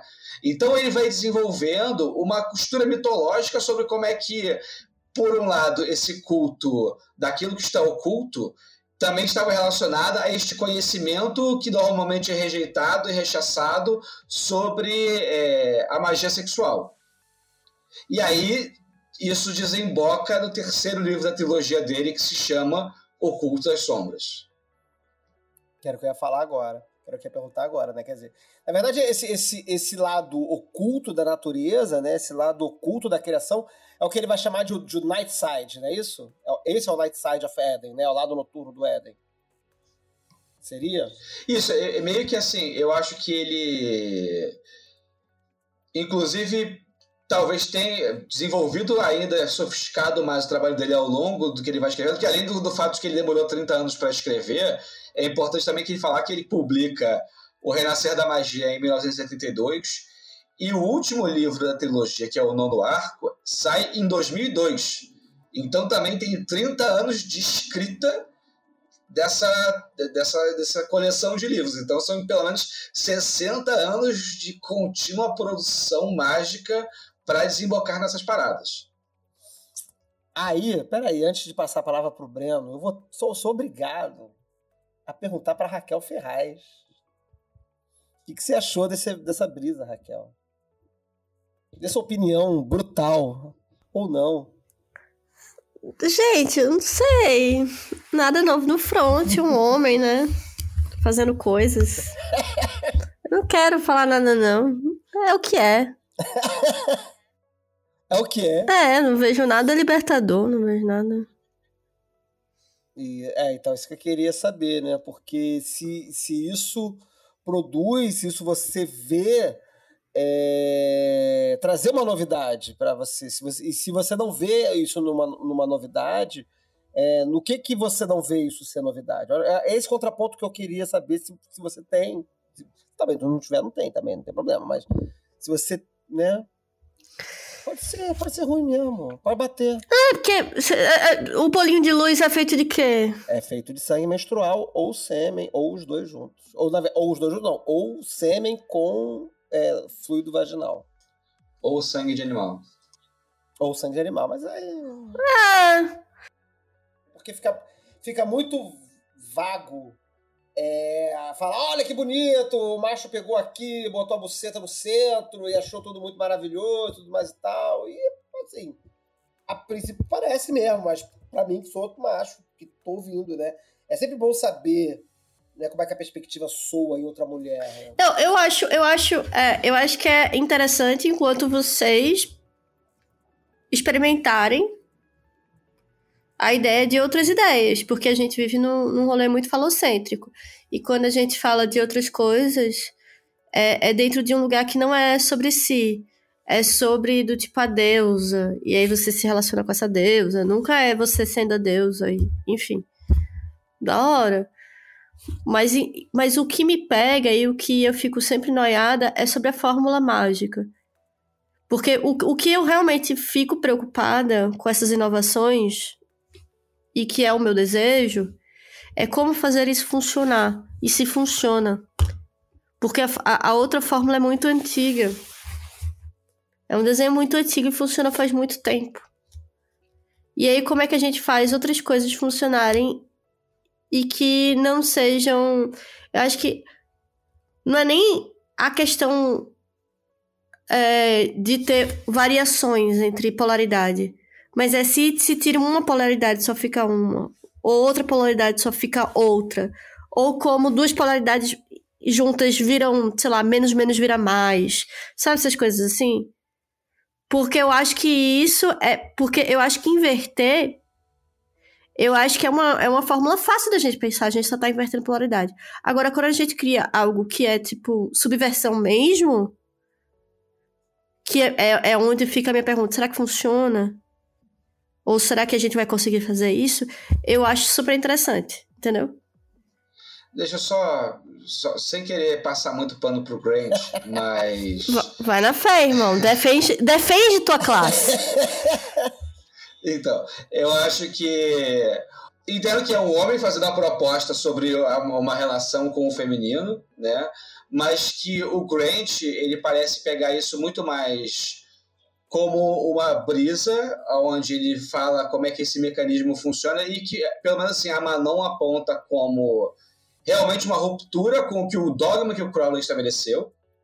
Apóstrofo aqui, a, a, nota de rodapé aqui, a Manon White Hardenberg, que é, escreveu The Eloquent Blood, né, a pesquisa sobre, sobre Babylon. Só para localizar a audiência. A gente joga uns nomes assim de vez em quando, assim, como todo mundo entender o que a gente tá falando, né? Às vezes eu tenho que puxar para dizer que, que tem, é uma pessoa que tá aí escrevendo, procurem ela aí no Instagram, ela é ótima. Desculpa, pode voltar. Só, só terminar a passação de pano, eu acho que é o seguinte: talvez é, essa guinada. É, é não é, não é, talvez o que o Grant oferece não, pro, não execute realmente uma mudança efetiva no espaço e como as pessoas se relacionam diretamente com isso.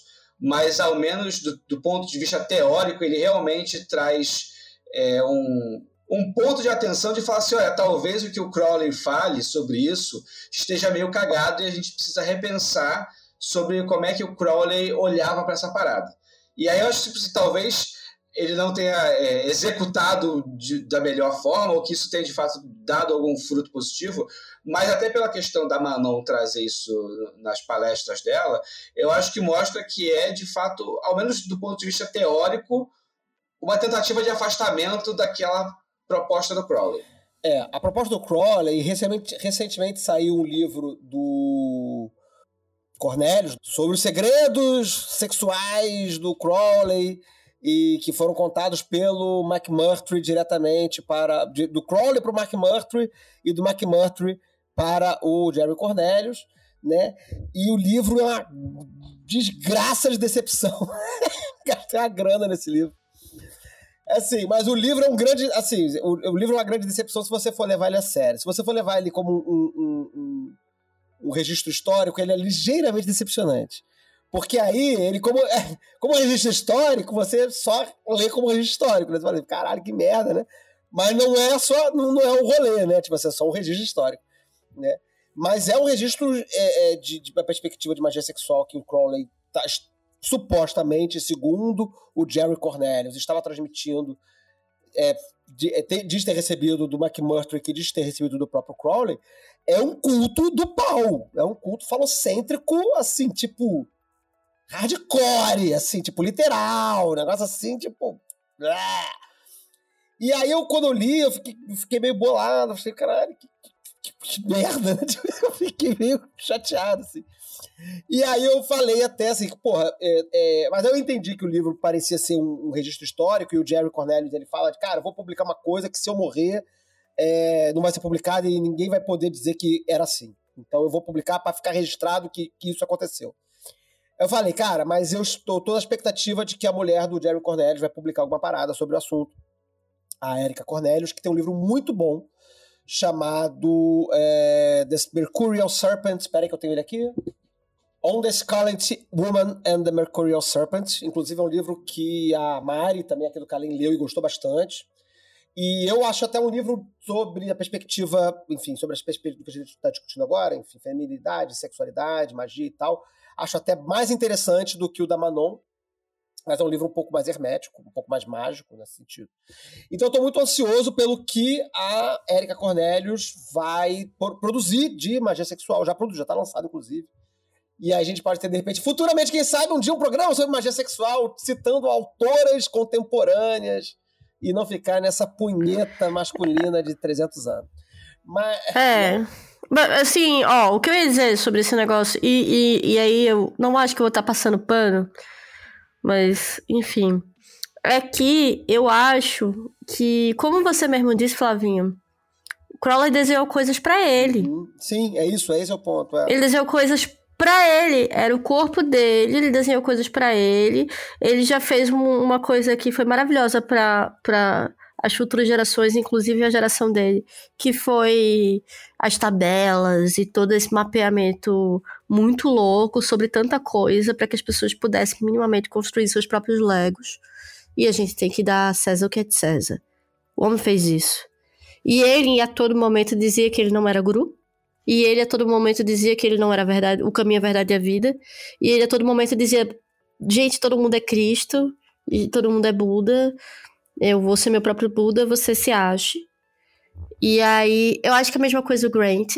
E aí, quando, quando você me pergunta, e aí, o que, que você acha? E eu fico, não acho nada de novo no front, porque o corpo, ele, ele desenha para si. E quando ele desenha para o outro, ele, ele, se ele não fizer uma pesquisa bem feita, o que é muito difícil, ele vai ser falho.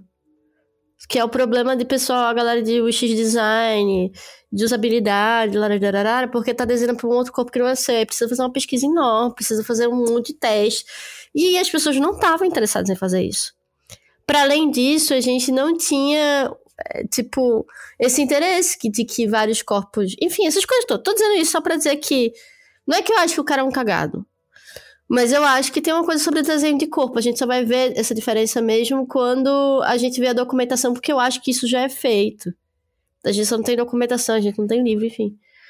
Dessas outras pessoas que têm outros corpos, mulheres e, e tipo, outras identidades que trabalham de outras formas diferentes, assim, sei lá, lésbicas trabalhando com isso, sabe? Uhum. Foi uma coisa que a gente já comentou no outro programa. Uhum. E aí, que é uma outra história. É, enfim. Só pra fazer esse ponto, pra não parecer que eu tô xingando a classe dos colegas. Não, eu, eu, eu... Não, eu, era isso que eu queria. era isso que eu queria trazer mesmo. Eu acho que esse é o contraponto que é importante, né? Porque mitologicamente, sim, simbólica, mitologicamente, não, simbolicamente, e o, o, o, perigo do símbolo é que ele desconecta do, do sujeito, né? Então eu posso falar um discurso muito maravilhoso sobre como Babylon, habitando Bina, lá em Saturno, tem as pernas abertas, e a entrada da cidade das pirâmides é a vagina, que leva você pro escuro. E aí tudo muito simbólico, né? Tudo muito bonito, e para mim parece muito sentido tudo mais. Só que isso diz sujeita a, a, humanidade das pessoas que possuem pernas e vaginas e que que, que está acontecendo? O que é que está fazendo com, a representação do meu corpo, né? Então é, é, é, é, um debate. Eu acho que não tem que fechar em nenhum tipo de purismo, em nenhum tipo de puritanismo e também nenhum tipo de solução definitiva, né? Mas eu acho que são, são articulações que são interessantes, interessantes. E que eu acho que o Grant fomenta isso. Justo só por trazer essa perspectiva invertida da do Crowley, ele já oferece a possibilidade de mudar e inclusive de criar outras perspectivas. Porque o Crowley, a gente sabe, fala muito de pau, mas também fala muito de cu, né? Gostava muito de, de, de, de, de anos, gostava muito de, de, de, de. Por quê? Porque ele estava fazendo a coisa a partir. escrevendo a sua própria espiritualidade a partir da sua própria sexualidade.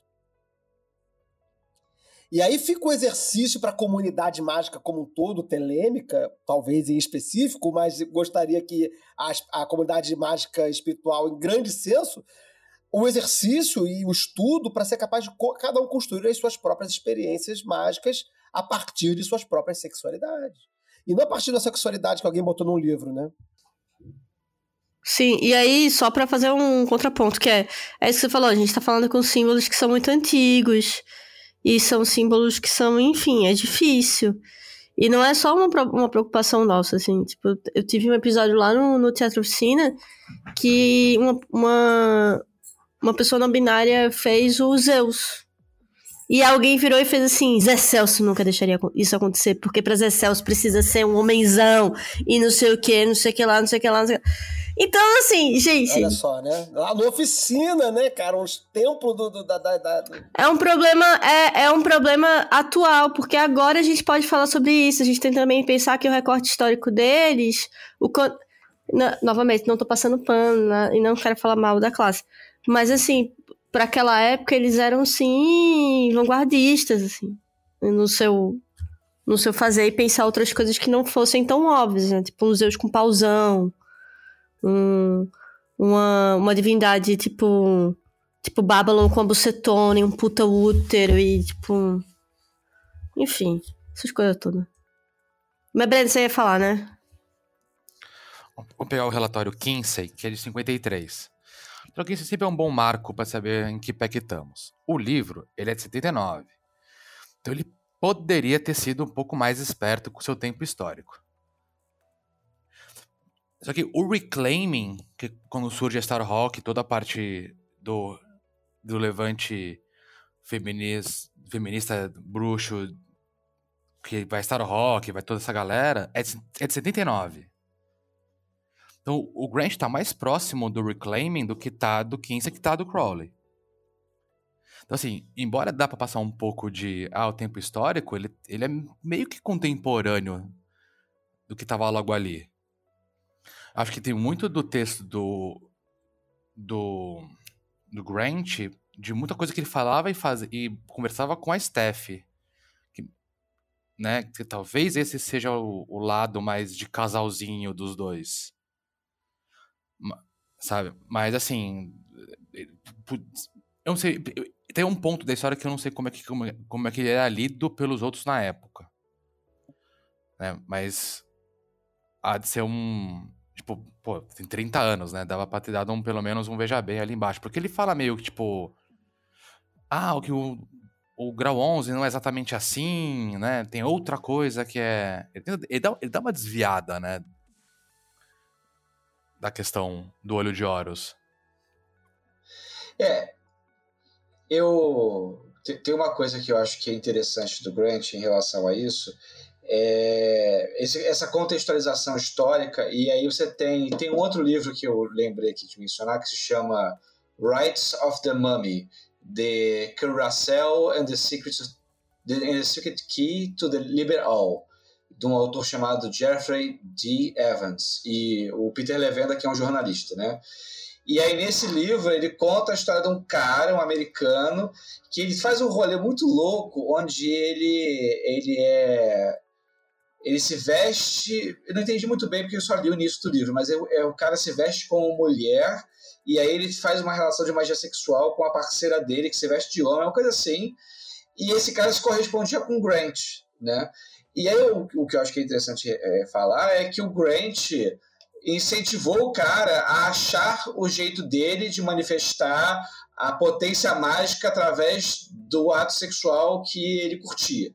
Né? Então não parecia ter um direcionamento específico do Grant de achar, como a gente está falando da questão de cada um ter o seu corpo e tudo mais, de talvez tentar passar uma noção geral de como é que pode, existem caminhos a ser explorados do que um dogma de como que a magia sexual tem que ser de verdade.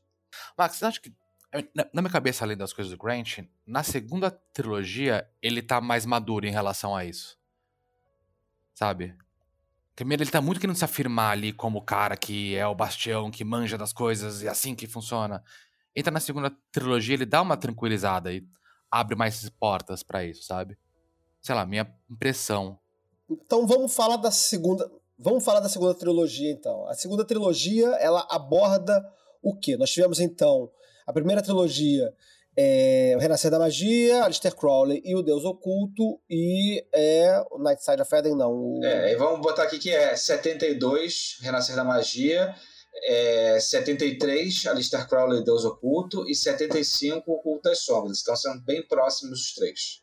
São bem próximos, o que faz, faz desses, dessa trilogia um livro coeso. Aí uma pergunta que me vem até a cabeça agora da gente falar da segunda trilogia é, e eu não sei mesmo essa pergunta, nunca esbarrei por ela.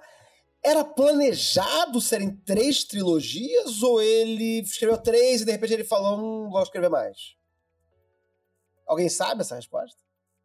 Pelo conteúdo, eu chutaria que ele talvez tivesse tido a ideia de trabalhar com trilogias, mas eu duvido muito que ele tivesse pensado, vou escrever nove livros e tal. Até porque existe uma discussão sobre o quanto do conteúdo do nono arco ele possuía, por exemplo, em 72, ou o quanto ele adquiriu esse conteúdo e quando isso aconteceu. Né? Porque, segundo um livro que tem lá na frente, que é a Fonte de Hecate, é o livro que ele conta as histórias da loja Nova Isis de uma forma romanceada. E aí ele fala como, tipo assim, se todo o trabalho que tivesse sido para ser recebido já tinha sido recebido e encerrado. Mas há, há debate que alguém, para produzir o conteúdo do, do livro do nono arco, teria que ainda estar trabalhando ao longo da década de 70 e 80 e 90. Segunda trilogia, então. Segunda trilogia. O que acontece na segunda trilogia? Antes da gente entrar na segunda trilogia, eu queria dar um exemplo que a gente falou tanto de, tipo assim, ah, porque o Grant brisa, que é difícil e tal, não sei o quê. E aí eu acho que é importante a pessoa ter noção do que, que ela vai enfrentar, principalmente porque o Grant ele faz muitas relações cabalísticas que as pessoas acabam achando que elas não estão entendendo porque elas não dominam a cabala com este grau de profundidade. E é justamente nisso que entra a questão de você ouvir como se fosse uma pessoa brisando e não necessariamente algo que você precisa acompanhar e entender totalmente o conteúdo. Então, aqui está na página 128 do Renascer da Magia, edição da Penumbra. Os tântricos da seita Kaula, que compõem uma das divisões do caminho da mão esquerda, Vamakaris, identificam o corpo da sacerdotisa, Swasani, literalmente mulher de odor adocicado, com o próprio Sri Yantra, o doce perfume do suor, mencionado no livro da lei, traz o mesmo simbolismo. A deusa Kali representa um conceito similar nos Tantras. Entre outras coisas, Kali representa o tempo.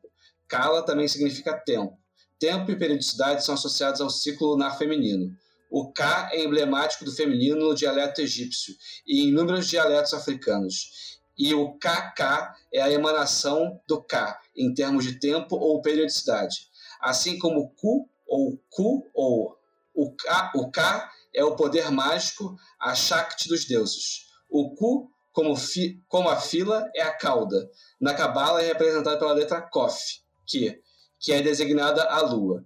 A letra romana Q exibe o emblema feminino, o O, com uma cauda adicionada. Os ritos lunares associados aos mistérios de Kof, o Ku, são intimamente ligados à corrente estelar ou astral simbolizada pelos calas ou estrelas. Cara, isso é, caralho, isso é muito maravilhoso. Porque a pessoa faz absolutamente nenhum sentido. Quer dizer, claro que faz sentido, né? Mas. É.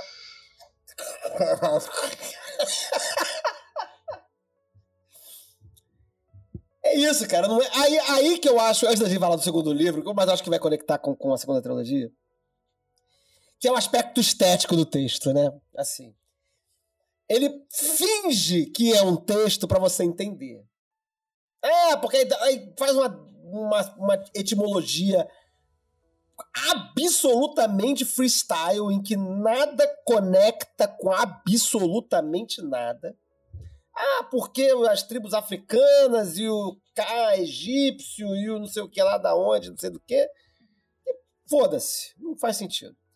Mas eu acho que a ideia, eu acho, a sensação que eu tenho quando eu leio, quando eu leio Grant, é aquilo te, te jogar num, num, lugar alienígena, literalmente. Tipo, tipo te tirar do, do, do pensamento racional é, lógico e te envolver nesses termos e, e, fa e fazer com que você articule essas ideias de cala e de tempo e de sexo e de não sei o que lá, etc, etc. Não porque elas articulam etimologicamente na história, eu estou te dando uma explicação amarradinha de que porque tudo isso faz sentido, mas porque essas palavras vão entrar na tua cabeça e você vai começar a pensar sobre aquilo articuladamente, independente se aquela articulação é real ou não. Eu, eu acho que é isso. Eu não sei se o Grant concordaria comigo. É, tem uma vibe que é assim, é como se ele te colocasse num transe e aí viesse aquele caminhão de lixo despejasse os símbolos que tem que ficar dentro da sua cabeça. E que talvez essa forma seja mais eficiente do que o tempo e energia gastos em estudar intelectualmente o texto. Tem uma coisa do sentir. É, eu acho que é isso. É de fazer um input de conceito doido e, e, aí, aí tu se vira. E aí não precisa fazer sentido. Aí você fica, fica, mais, fica digerindo aquilo. Eu tenho essa sensação. E aí produz. Aí dali pra frente você vai produzir alguma coisa. É muito diferente da ideia que a gente tem normalmente aqui, entre nós especialmente, que gostamos muito de escrever artigo, de ler livro, de fazer fichamento, não sei o que lá e tal, de produzir um texto bonitinho, fazer citação, botar a palavra, fazer bibliografia e tudo mais e tal.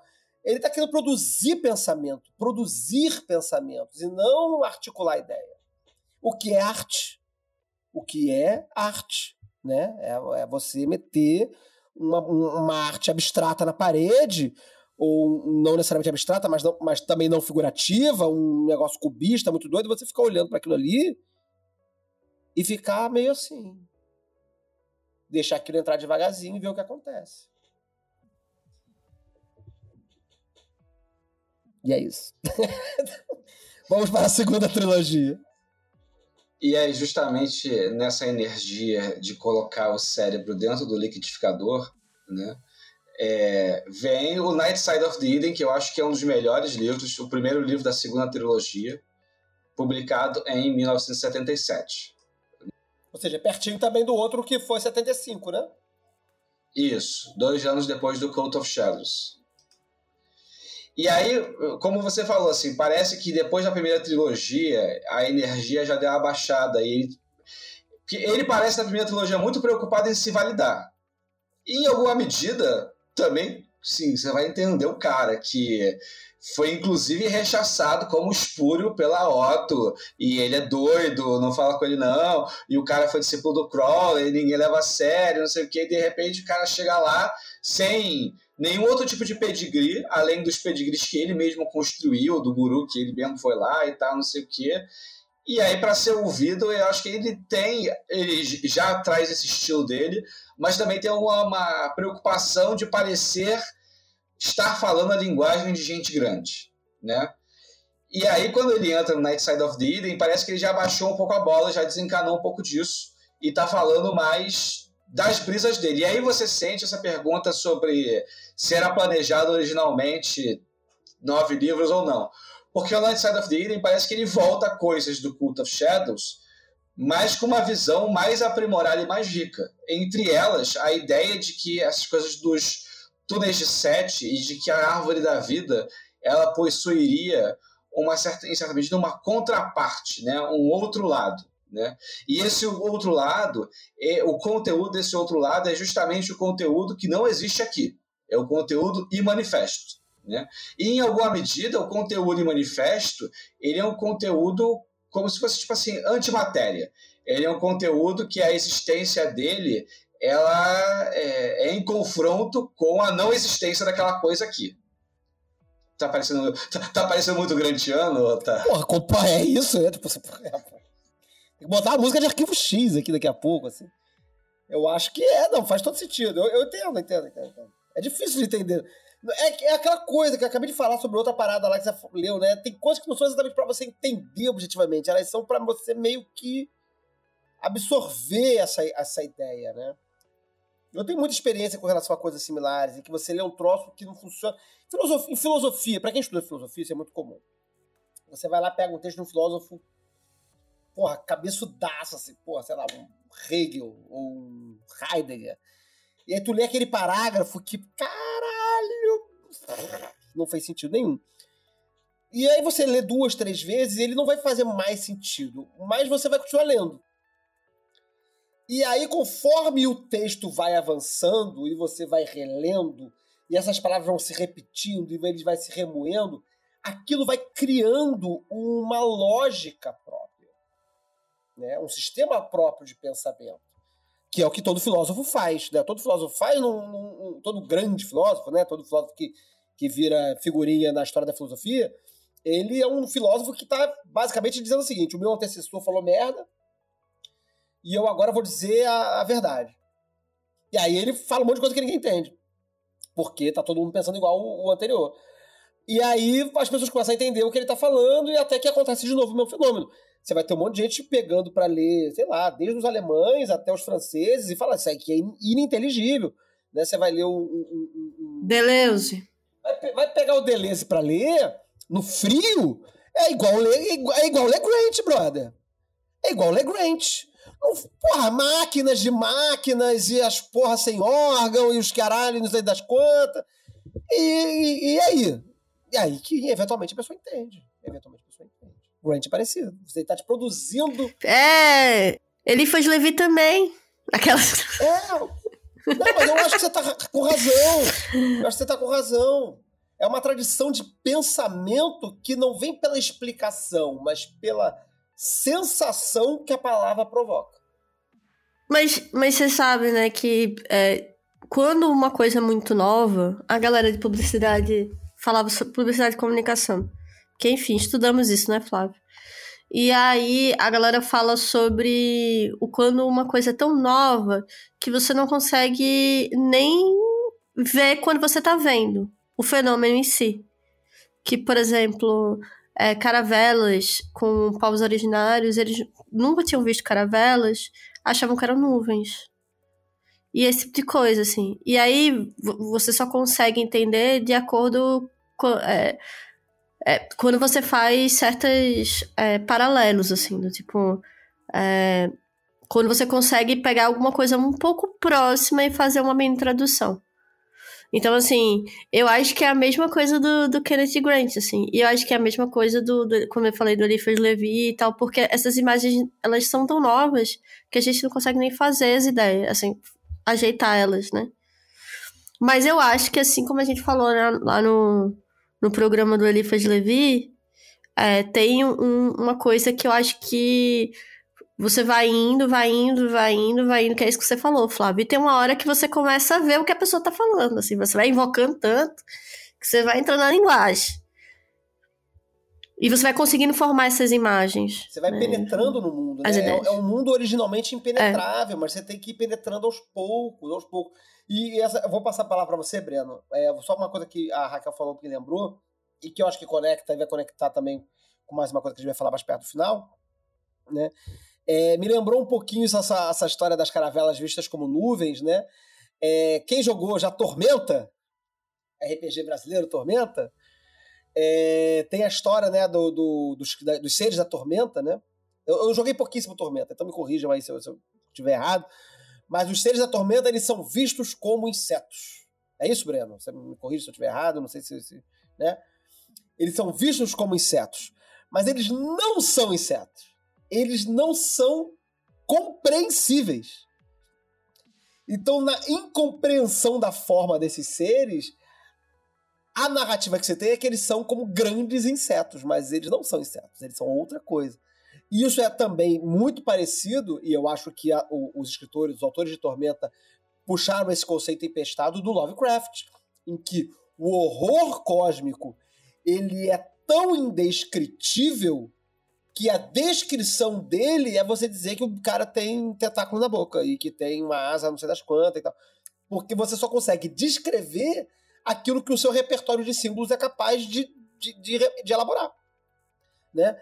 No, no, no, no, conto do Lovecraft do, nas, montanhas da, nas Montanhas da Loucura, não, o, é nas Montanhas da Loucura também, mas no, no Sussurro das Trevas, e que eles encontram os migos migalhados, córrego, é indescritível. É uma coisa que é fungo, mas que tem asa, mas que não sei o que lá, e aí fotografa, não aparece na foto, e o troço desaparece. Então eles ficam dando descrições que, não, que são longe do real. Mas é o que o real acessa, é o, é o que nosso conhecimento de real acessa. E eu acho que a experiência com o Grant é isso. A gente vai abordando ele através do que a gente tem de repertório para acessar, até que a gente abra espaço para um novo repertório doideira se constituir ao redor. Fala aí, Breno. Uma coisa, uma coisa interessante do Night Side of the Eden é que na parte 2 do livro ele vai falando pontualmente dos túneis de Sete. E acho que é aí que dá uma grande é, polinizada cultural nos túneis de Sete da Árvore da Morte Que aí você fala, tipo, ó, tem esse caminho, tem esse caminho, tem esse caminho, tem esse caminho. Ele vai, porque ele passa a parte 1 inteira te preparando pro que seria a cabala clifótica e tudo mais, o que, que é o, o primal, é, primal ape e negative, é, gnose negativa. Depois que ele arrumou o cenário, ele vai explicando a cabala dele, né? E que muita gente vai citar esse livro como referência a, a Clifas e, e os caminhos de Sete, né? É, uma coisa que acho que é importante, inclusive, que tem tudo a ver com isso que a gente estava falando um pouco antes, da Deleuze e da linguagem e tudo mais, é que a proposta do Grant não é de que essas as, as clifas, etc., são coisas malignas, onde você vai necessariamente criar, encontrar, encontrar coisas do mal, antagônicas ao bem. Mas nessa vibe que, inclusive, o Flávio puxou, puxou que é a paixão, em parte, do Grant pelo HP Lovecraft. E a incorporação da narrativa do Lovecraft, ou da, da simbologia do Lovecraft, nos trabalhos do Grant. Então, quando o Grant ele fala a expansão é o meu entendimento, né? E eu não sou um amplo entendedor de Clifa e túnel de sete e tudo mais. Mas o que eu entendo da proposta do Grant é que esses lugares eles reservam conteúdos que são conteúdos ocultos frente ao pathworking normal que a gente faz lá com a cabala e tudo mais. E aí não necessariamente o conteúdo oculto é um conteúdo maligno, mas ele muito provavelmente é algum conteúdo enlouquecedor porque é um conteúdo que ele é muito diferente da consciência ordinária, a tal ponto de a gente não conseguir construir nenhuma ponte óbvia ou clara daqui até lá. E justamente para isso a gente precisa, o Grant sugere atravessar um portal que existe em Daat para acessar os túneis de sete do outro lado da árvore. E aí eu já vou dar o um spoiler que esse programa já está pautado.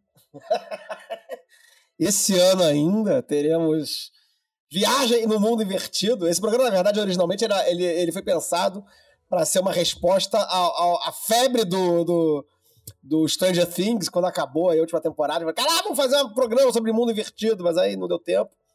Mas ele vai fazer um programa sobre mundo invertido de fato, esse ano ainda, não vai ser o próximo. Mas provavelmente esse ano ainda a gente vai ter um programa aí que a gente vai falar dessas doideiras toda, Clifford, Túneis de Sete e, e, de repente Cutulo também. Ih, vai ser um programa doideira. Aguardem, confiem, vai ser, vai ser em breve, vai sair aí. Aguardem, aguardem, aguardem que vai ser maneiro. Bom, bom, isso conclui a segunda trilogia, Night Side of Eden, aí depois vem o Hecate Fountain. Night Side of Eden é o primeiro da, da segunda trilogia. Aí depois disso vem Outside the Circles of Time, em 1980, três anos depois. É...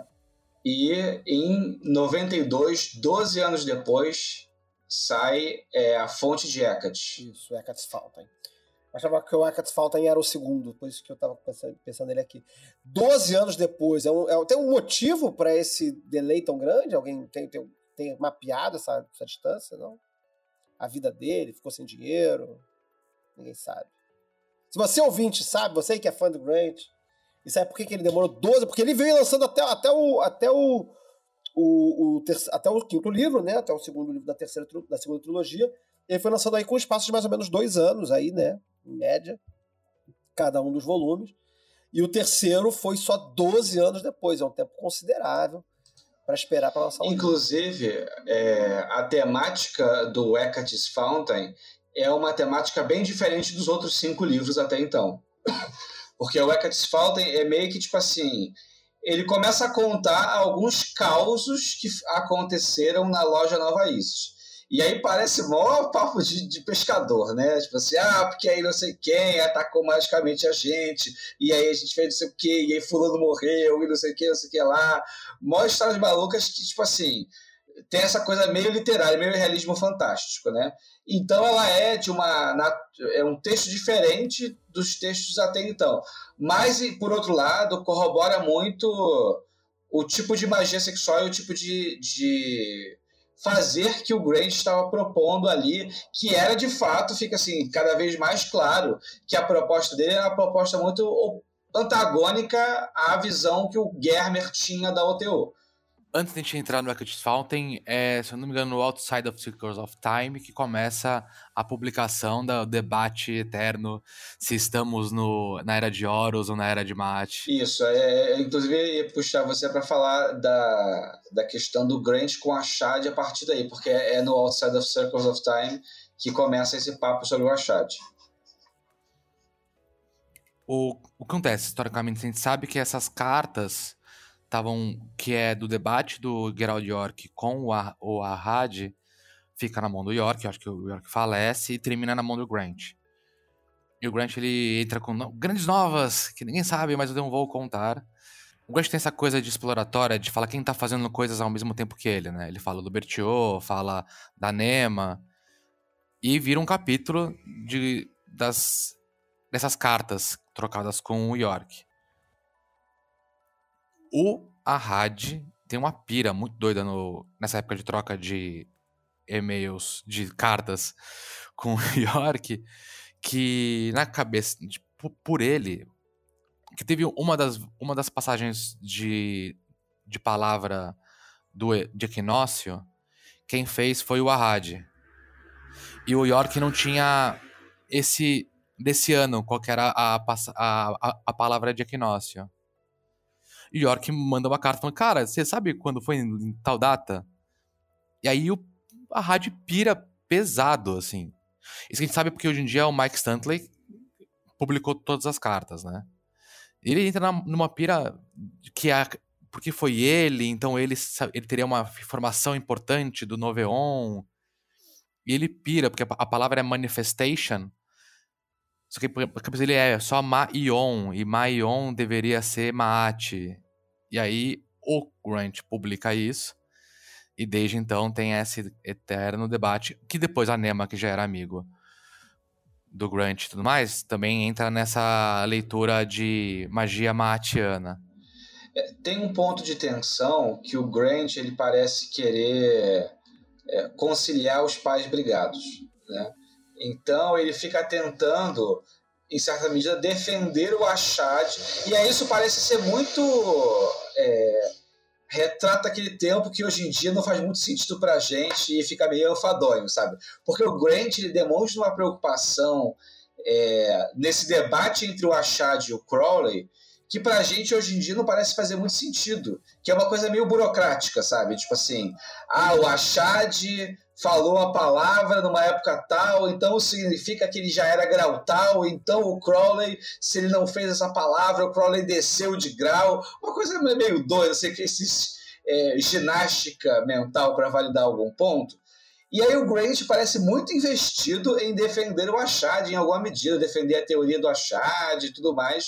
E aí mais para frente, e nesse livro que é o Outside Circles of Time, eu acho que é um grande diferencial do Grant. Ele traz outras pessoas que estavam se correspondendo com ele na época, em especial o Michael Bertiot, do Voodoo Gnóstico, e a Soror Nema, né, que vem trazer a questão da loja Horus Maat, e dá lugar para essas pessoas, fala assim, olha, tem essas pessoas que estão fazendo isso, publica parte do trabalho, então eu acho que é o primeiro gesto, eu não vejo isso anterior a isso, no cenário telêmico de um cara publicar um livro e dar espaço no livro dele para falar, olha, tem essas outras pessoas, o trabalho delas é interessante, eu acho que o meu, meu, trabalho conversa com o trabalho delas nesse ponto aqui, então vá lá brisar essas pessoas também.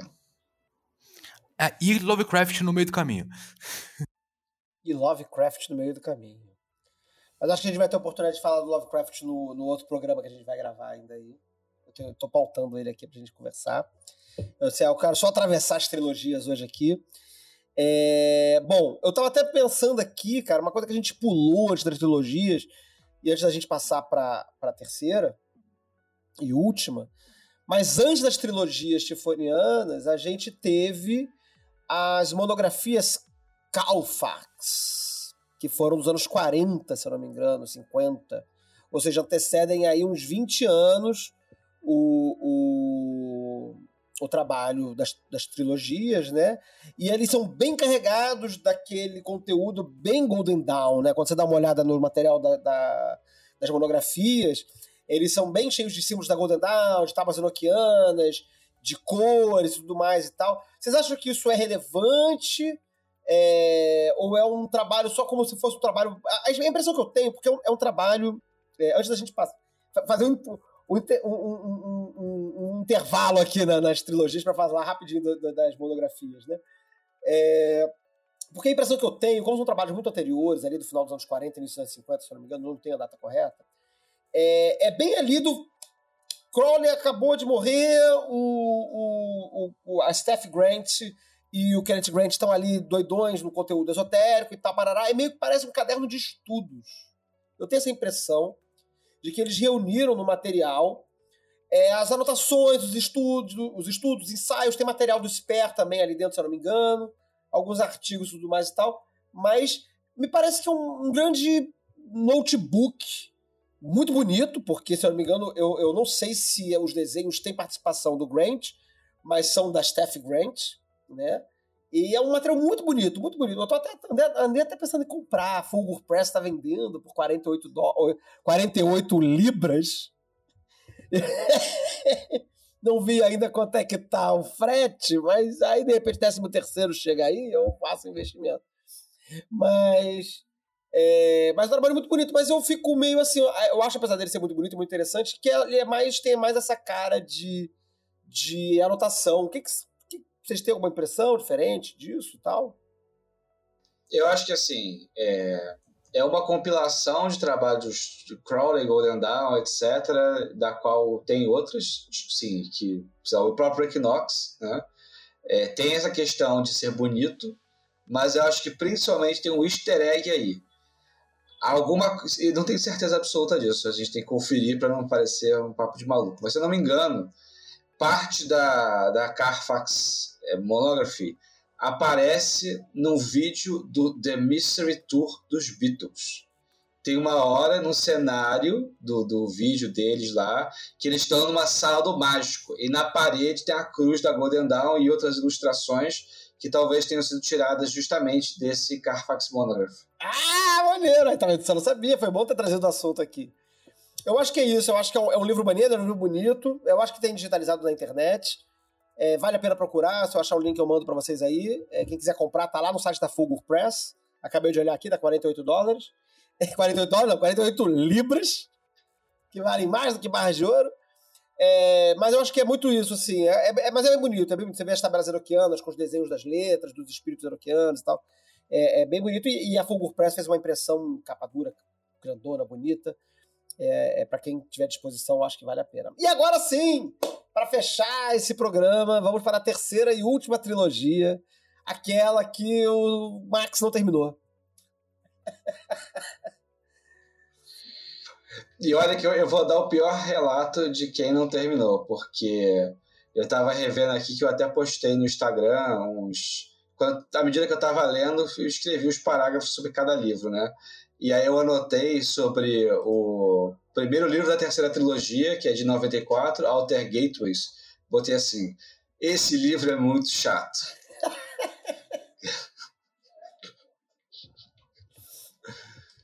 Nem que sim, não tem nada para falar de bom dele, cara. É só chato. É só chato. Mas o que, que ele é Mas bom? por outro lado, cara, assim, eu nem lembro direito, mas eu tenho aqui no meu. Vou, ler o que eu escrevi depois a gente de repente reformula, né? Eu escrevi assim: vou falar a real, esse livro é muito chato.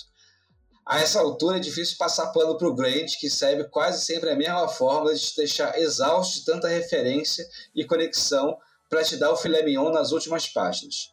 Nesse livro, ele dá, uma, dá um exemplo de recepção mágica no modelo de trabalho que ele fazia e lógica cabalística que ele extraiu dessas recepções.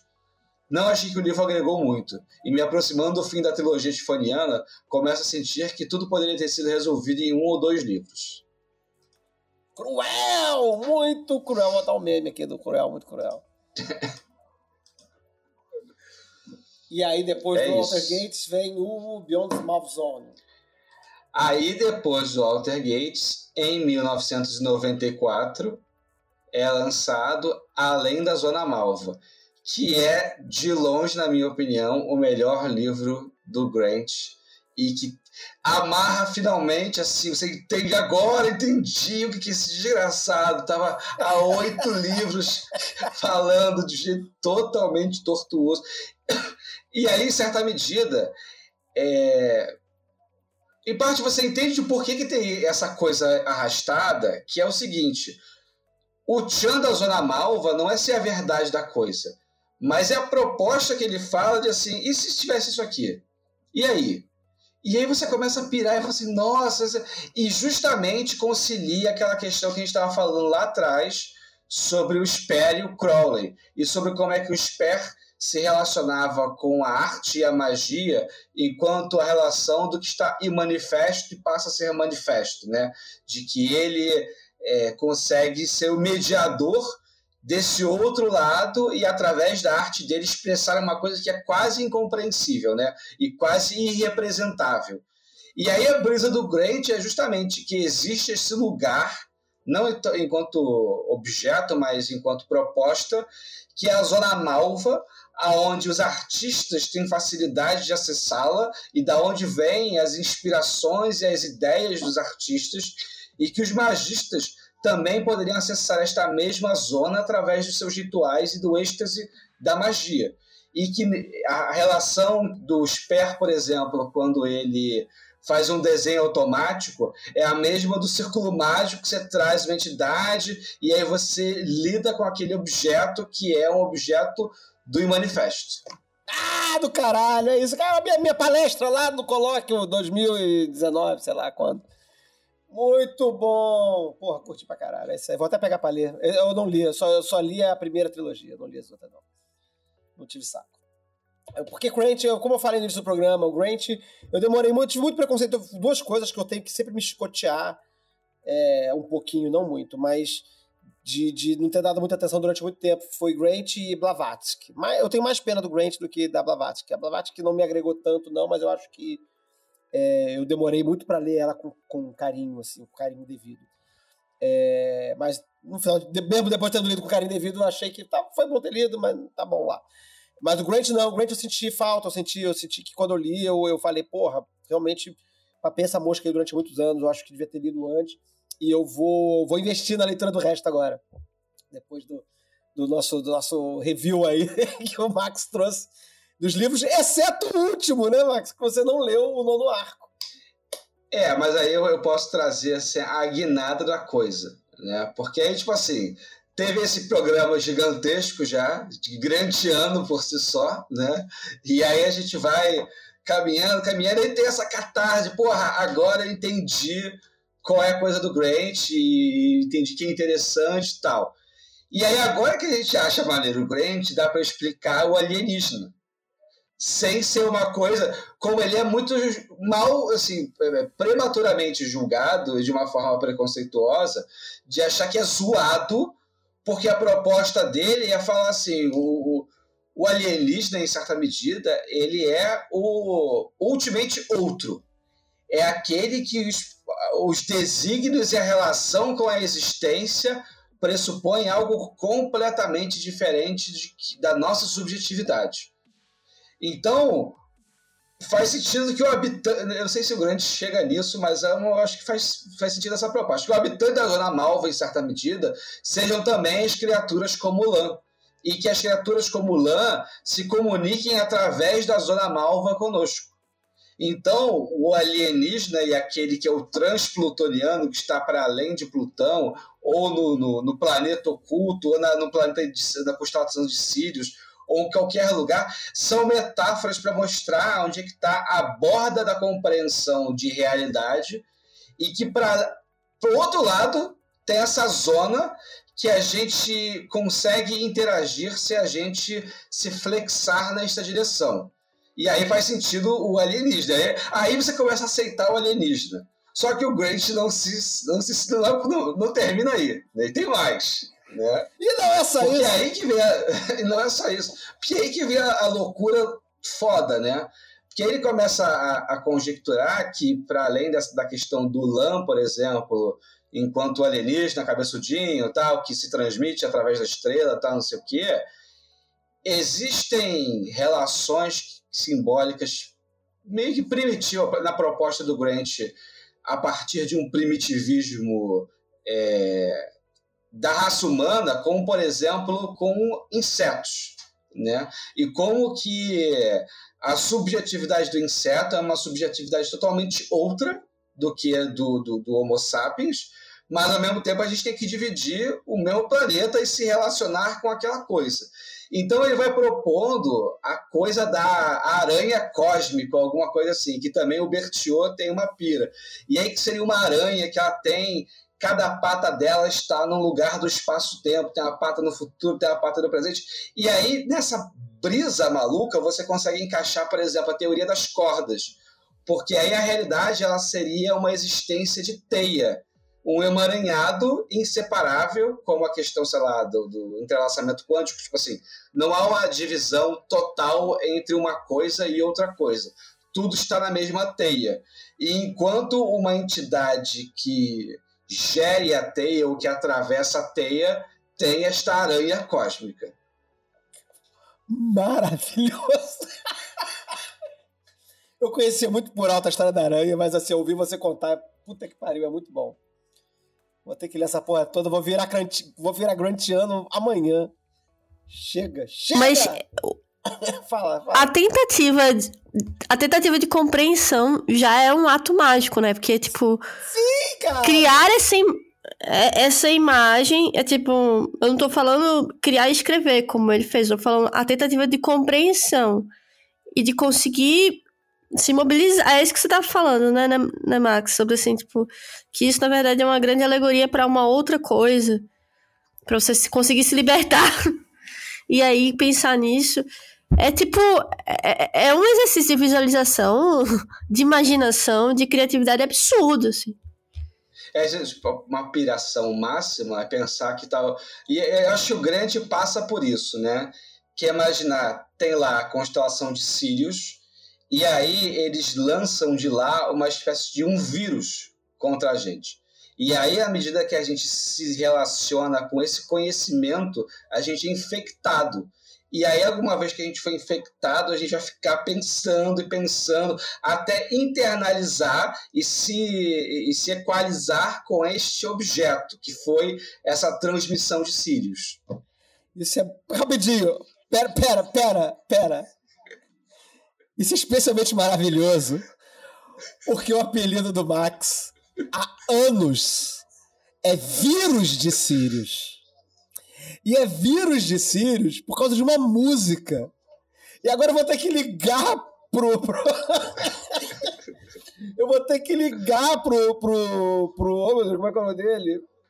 Sérvio Pro Túlio. Sérvio Túlio. Eu vou ter que ligar pro Sérvio Túlio pra perguntar se ele tirou a música Vírus de Sirius do Great, cara. É um bom questionamento, porque quando eu, quando eu adotei esse apelido, eu não fazia a menor noção de Telemann ou de Grant. Então, Não, cara. é, é uma coisa típica grantiana. Cara, eu vou, eu vou botar essa música pra fechar o episódio. Caralho, eu vou botar essa música pra fechar o episódio. É, brilhou. Eu, eu acho que é outro, outra sincronicidade apresentada por esse grande autor. Mas o que eu ia dizer é que, tipo, que louco, né? Porque ele vê uma ideia como um vírus. Que de certa forma é, né? Uma ideia é um vírus, né? Que se alastra e não sei o que, não sei o que lá. Aproveitar o ensejo da pira do, do, do Grant, que ele. Se não sei se é ele ou é o Greenfield, essa galera que os homens de preto é, é galera de hobby fazendo os, os rituais. É a piração do Greenfield já. Que é, os homens de preto eles aparecem quando tem, tipo assim, um distúrbio na, na- de um aparecimento de um objeto não identificado e tal. Então, em certa medida, é o magista que está atrás do espírito e aí descobriu que tem a casa mal assombrada e vai lá de hobby preto para tentar comunicar com o espírito do Lan. Então, os homens de preto somos nós. Caralho, maravilhoso. Assistam Hellier, tem de graça no YouTube. Assistam Hellier. Duas temporadas, a primeira é bem sem graça, mas a segunda é. Cara, cara, que pariu, é foda. É muito louco. É, que- gente, que doideira. Duas horas e meia de programa. É, chegamos ao final com, porra, creme de doideira. Delícia, que delícia. Cara, eu acho que é isso. Acho que vou terminar o programa porque, assim, esse assunto vai continuar. Como eu falei, a gente vai ter um segundo programa não sobre Grant, mas sobre o lado noturno né, do Éden. Assim, vai falar sobre Clifford, sobre Túneis de Sete e sobre toda essa, essa, essa trip que o Grant, de certa forma, inaugura, pelo menos já era existente mitologicamente né, na cultura, mas enquanto espaço exploratório, enquanto espaço de, de investigação, isso surge meio que junto com o Grant, ou ele pelo menos torna isso mais acessível, mais popular. Isso vai ser um programa que vai sair esse ano. Estamos esperando, de repente, para coincidir com o Halloween aí, em outubro. Mas vamos ver aí. E, então vamos parar por aqui, porque a gente vai ter muito mais doideira aí. No próximo programa a gente já cai direto no, no barco da, da maluquice, né? E então vou passar para as palavras finais aí dos nossos queridos colaboradores, participantes antes, e mesários. Antes das aí. palavras finais. Fala aí, querido. Deixa eu só fazer uma costura final. Uhum. Que eu acho que a gente pirou muito cabeção no Grant e curtiu a pirada de cabeção no Grant. E aí, justamente por isso, eu acho que é importante a gente olhar de volta lá para o início do programa e pensar o que a gente falou que era o nosso entendimento de que o Crowley queria eram diversos tipos de telema que se manifestassem conversassem entre si, como tem hoje diversos tipos de budismo, mas são todos budismo, apesar de approaches diferentes e às vezes radicalmente diferentes, mas todos em alguma medida conversando entre si. E lembrar que assim, hoje em dia os, os acadêmicos de Bíblia e cristianismo é, olham que não, não existiu um cristianismo original e dele veio a Igreja Católica imutável até hoje. Que, na verdade, existia uma pluralidade de vivências de cristianismo que foram sendo aglutinadas, devoradas, extintas, incorporadas, e hoje a instituição mais forte fala assim: a verdade está em mim e sempre foi assim. Então, eu acho que é importante a gente olhar para a Terra longe dessa construção monolítica de que tem que ser do jeito que supostamente o Crowley queria, entender a riqueza de conviver na diversidade de abordagens. Isso inclui especialmente é, respeitar o Grant, né? tanto enquanto legado histórico, mas também enquanto algo que pode ser assustadoramente diverso, mas que mostra também um caminho de possibilidade de flexão de Telemann. Porra, perfeito. Acho que isso são suas palavras finais. Quer, falar mais alguma coisa além disso? Me sigam lá no YouTube, meu canal de YouTube. Vou botar mais vídeos de doideiras em breve. Muito Max bom. Sirius. Tera... Não, é Sirius Terapias. Sirius. Terapias. Sirius Terapias. Obrigado, queridão. Maravilhoso, maravilhosa colaboração. Breno Zácaro, suas considerações finais. Penumbra, passa o próximo livro. Termina a primeira trilogia. Pelo menos a brother. primeira trilogia, né, galera? Por favor. Raquelzinha Ferraz, suas considerações finais, minha diva. É isso, galera. Busquem conhecimento. E é isso. There's a star man waiting in the sky. É isso aí, galera. Vamos se abraçar com o ZT. É isso aí, galera. Gente, muito obrigado pela participação de vocês aí. Obrigado pela audiência. Obrigado aí também por quem está colaborando com o podcast. Beijo no coração de vocês. Durma com os ETs. E até o próximo programa.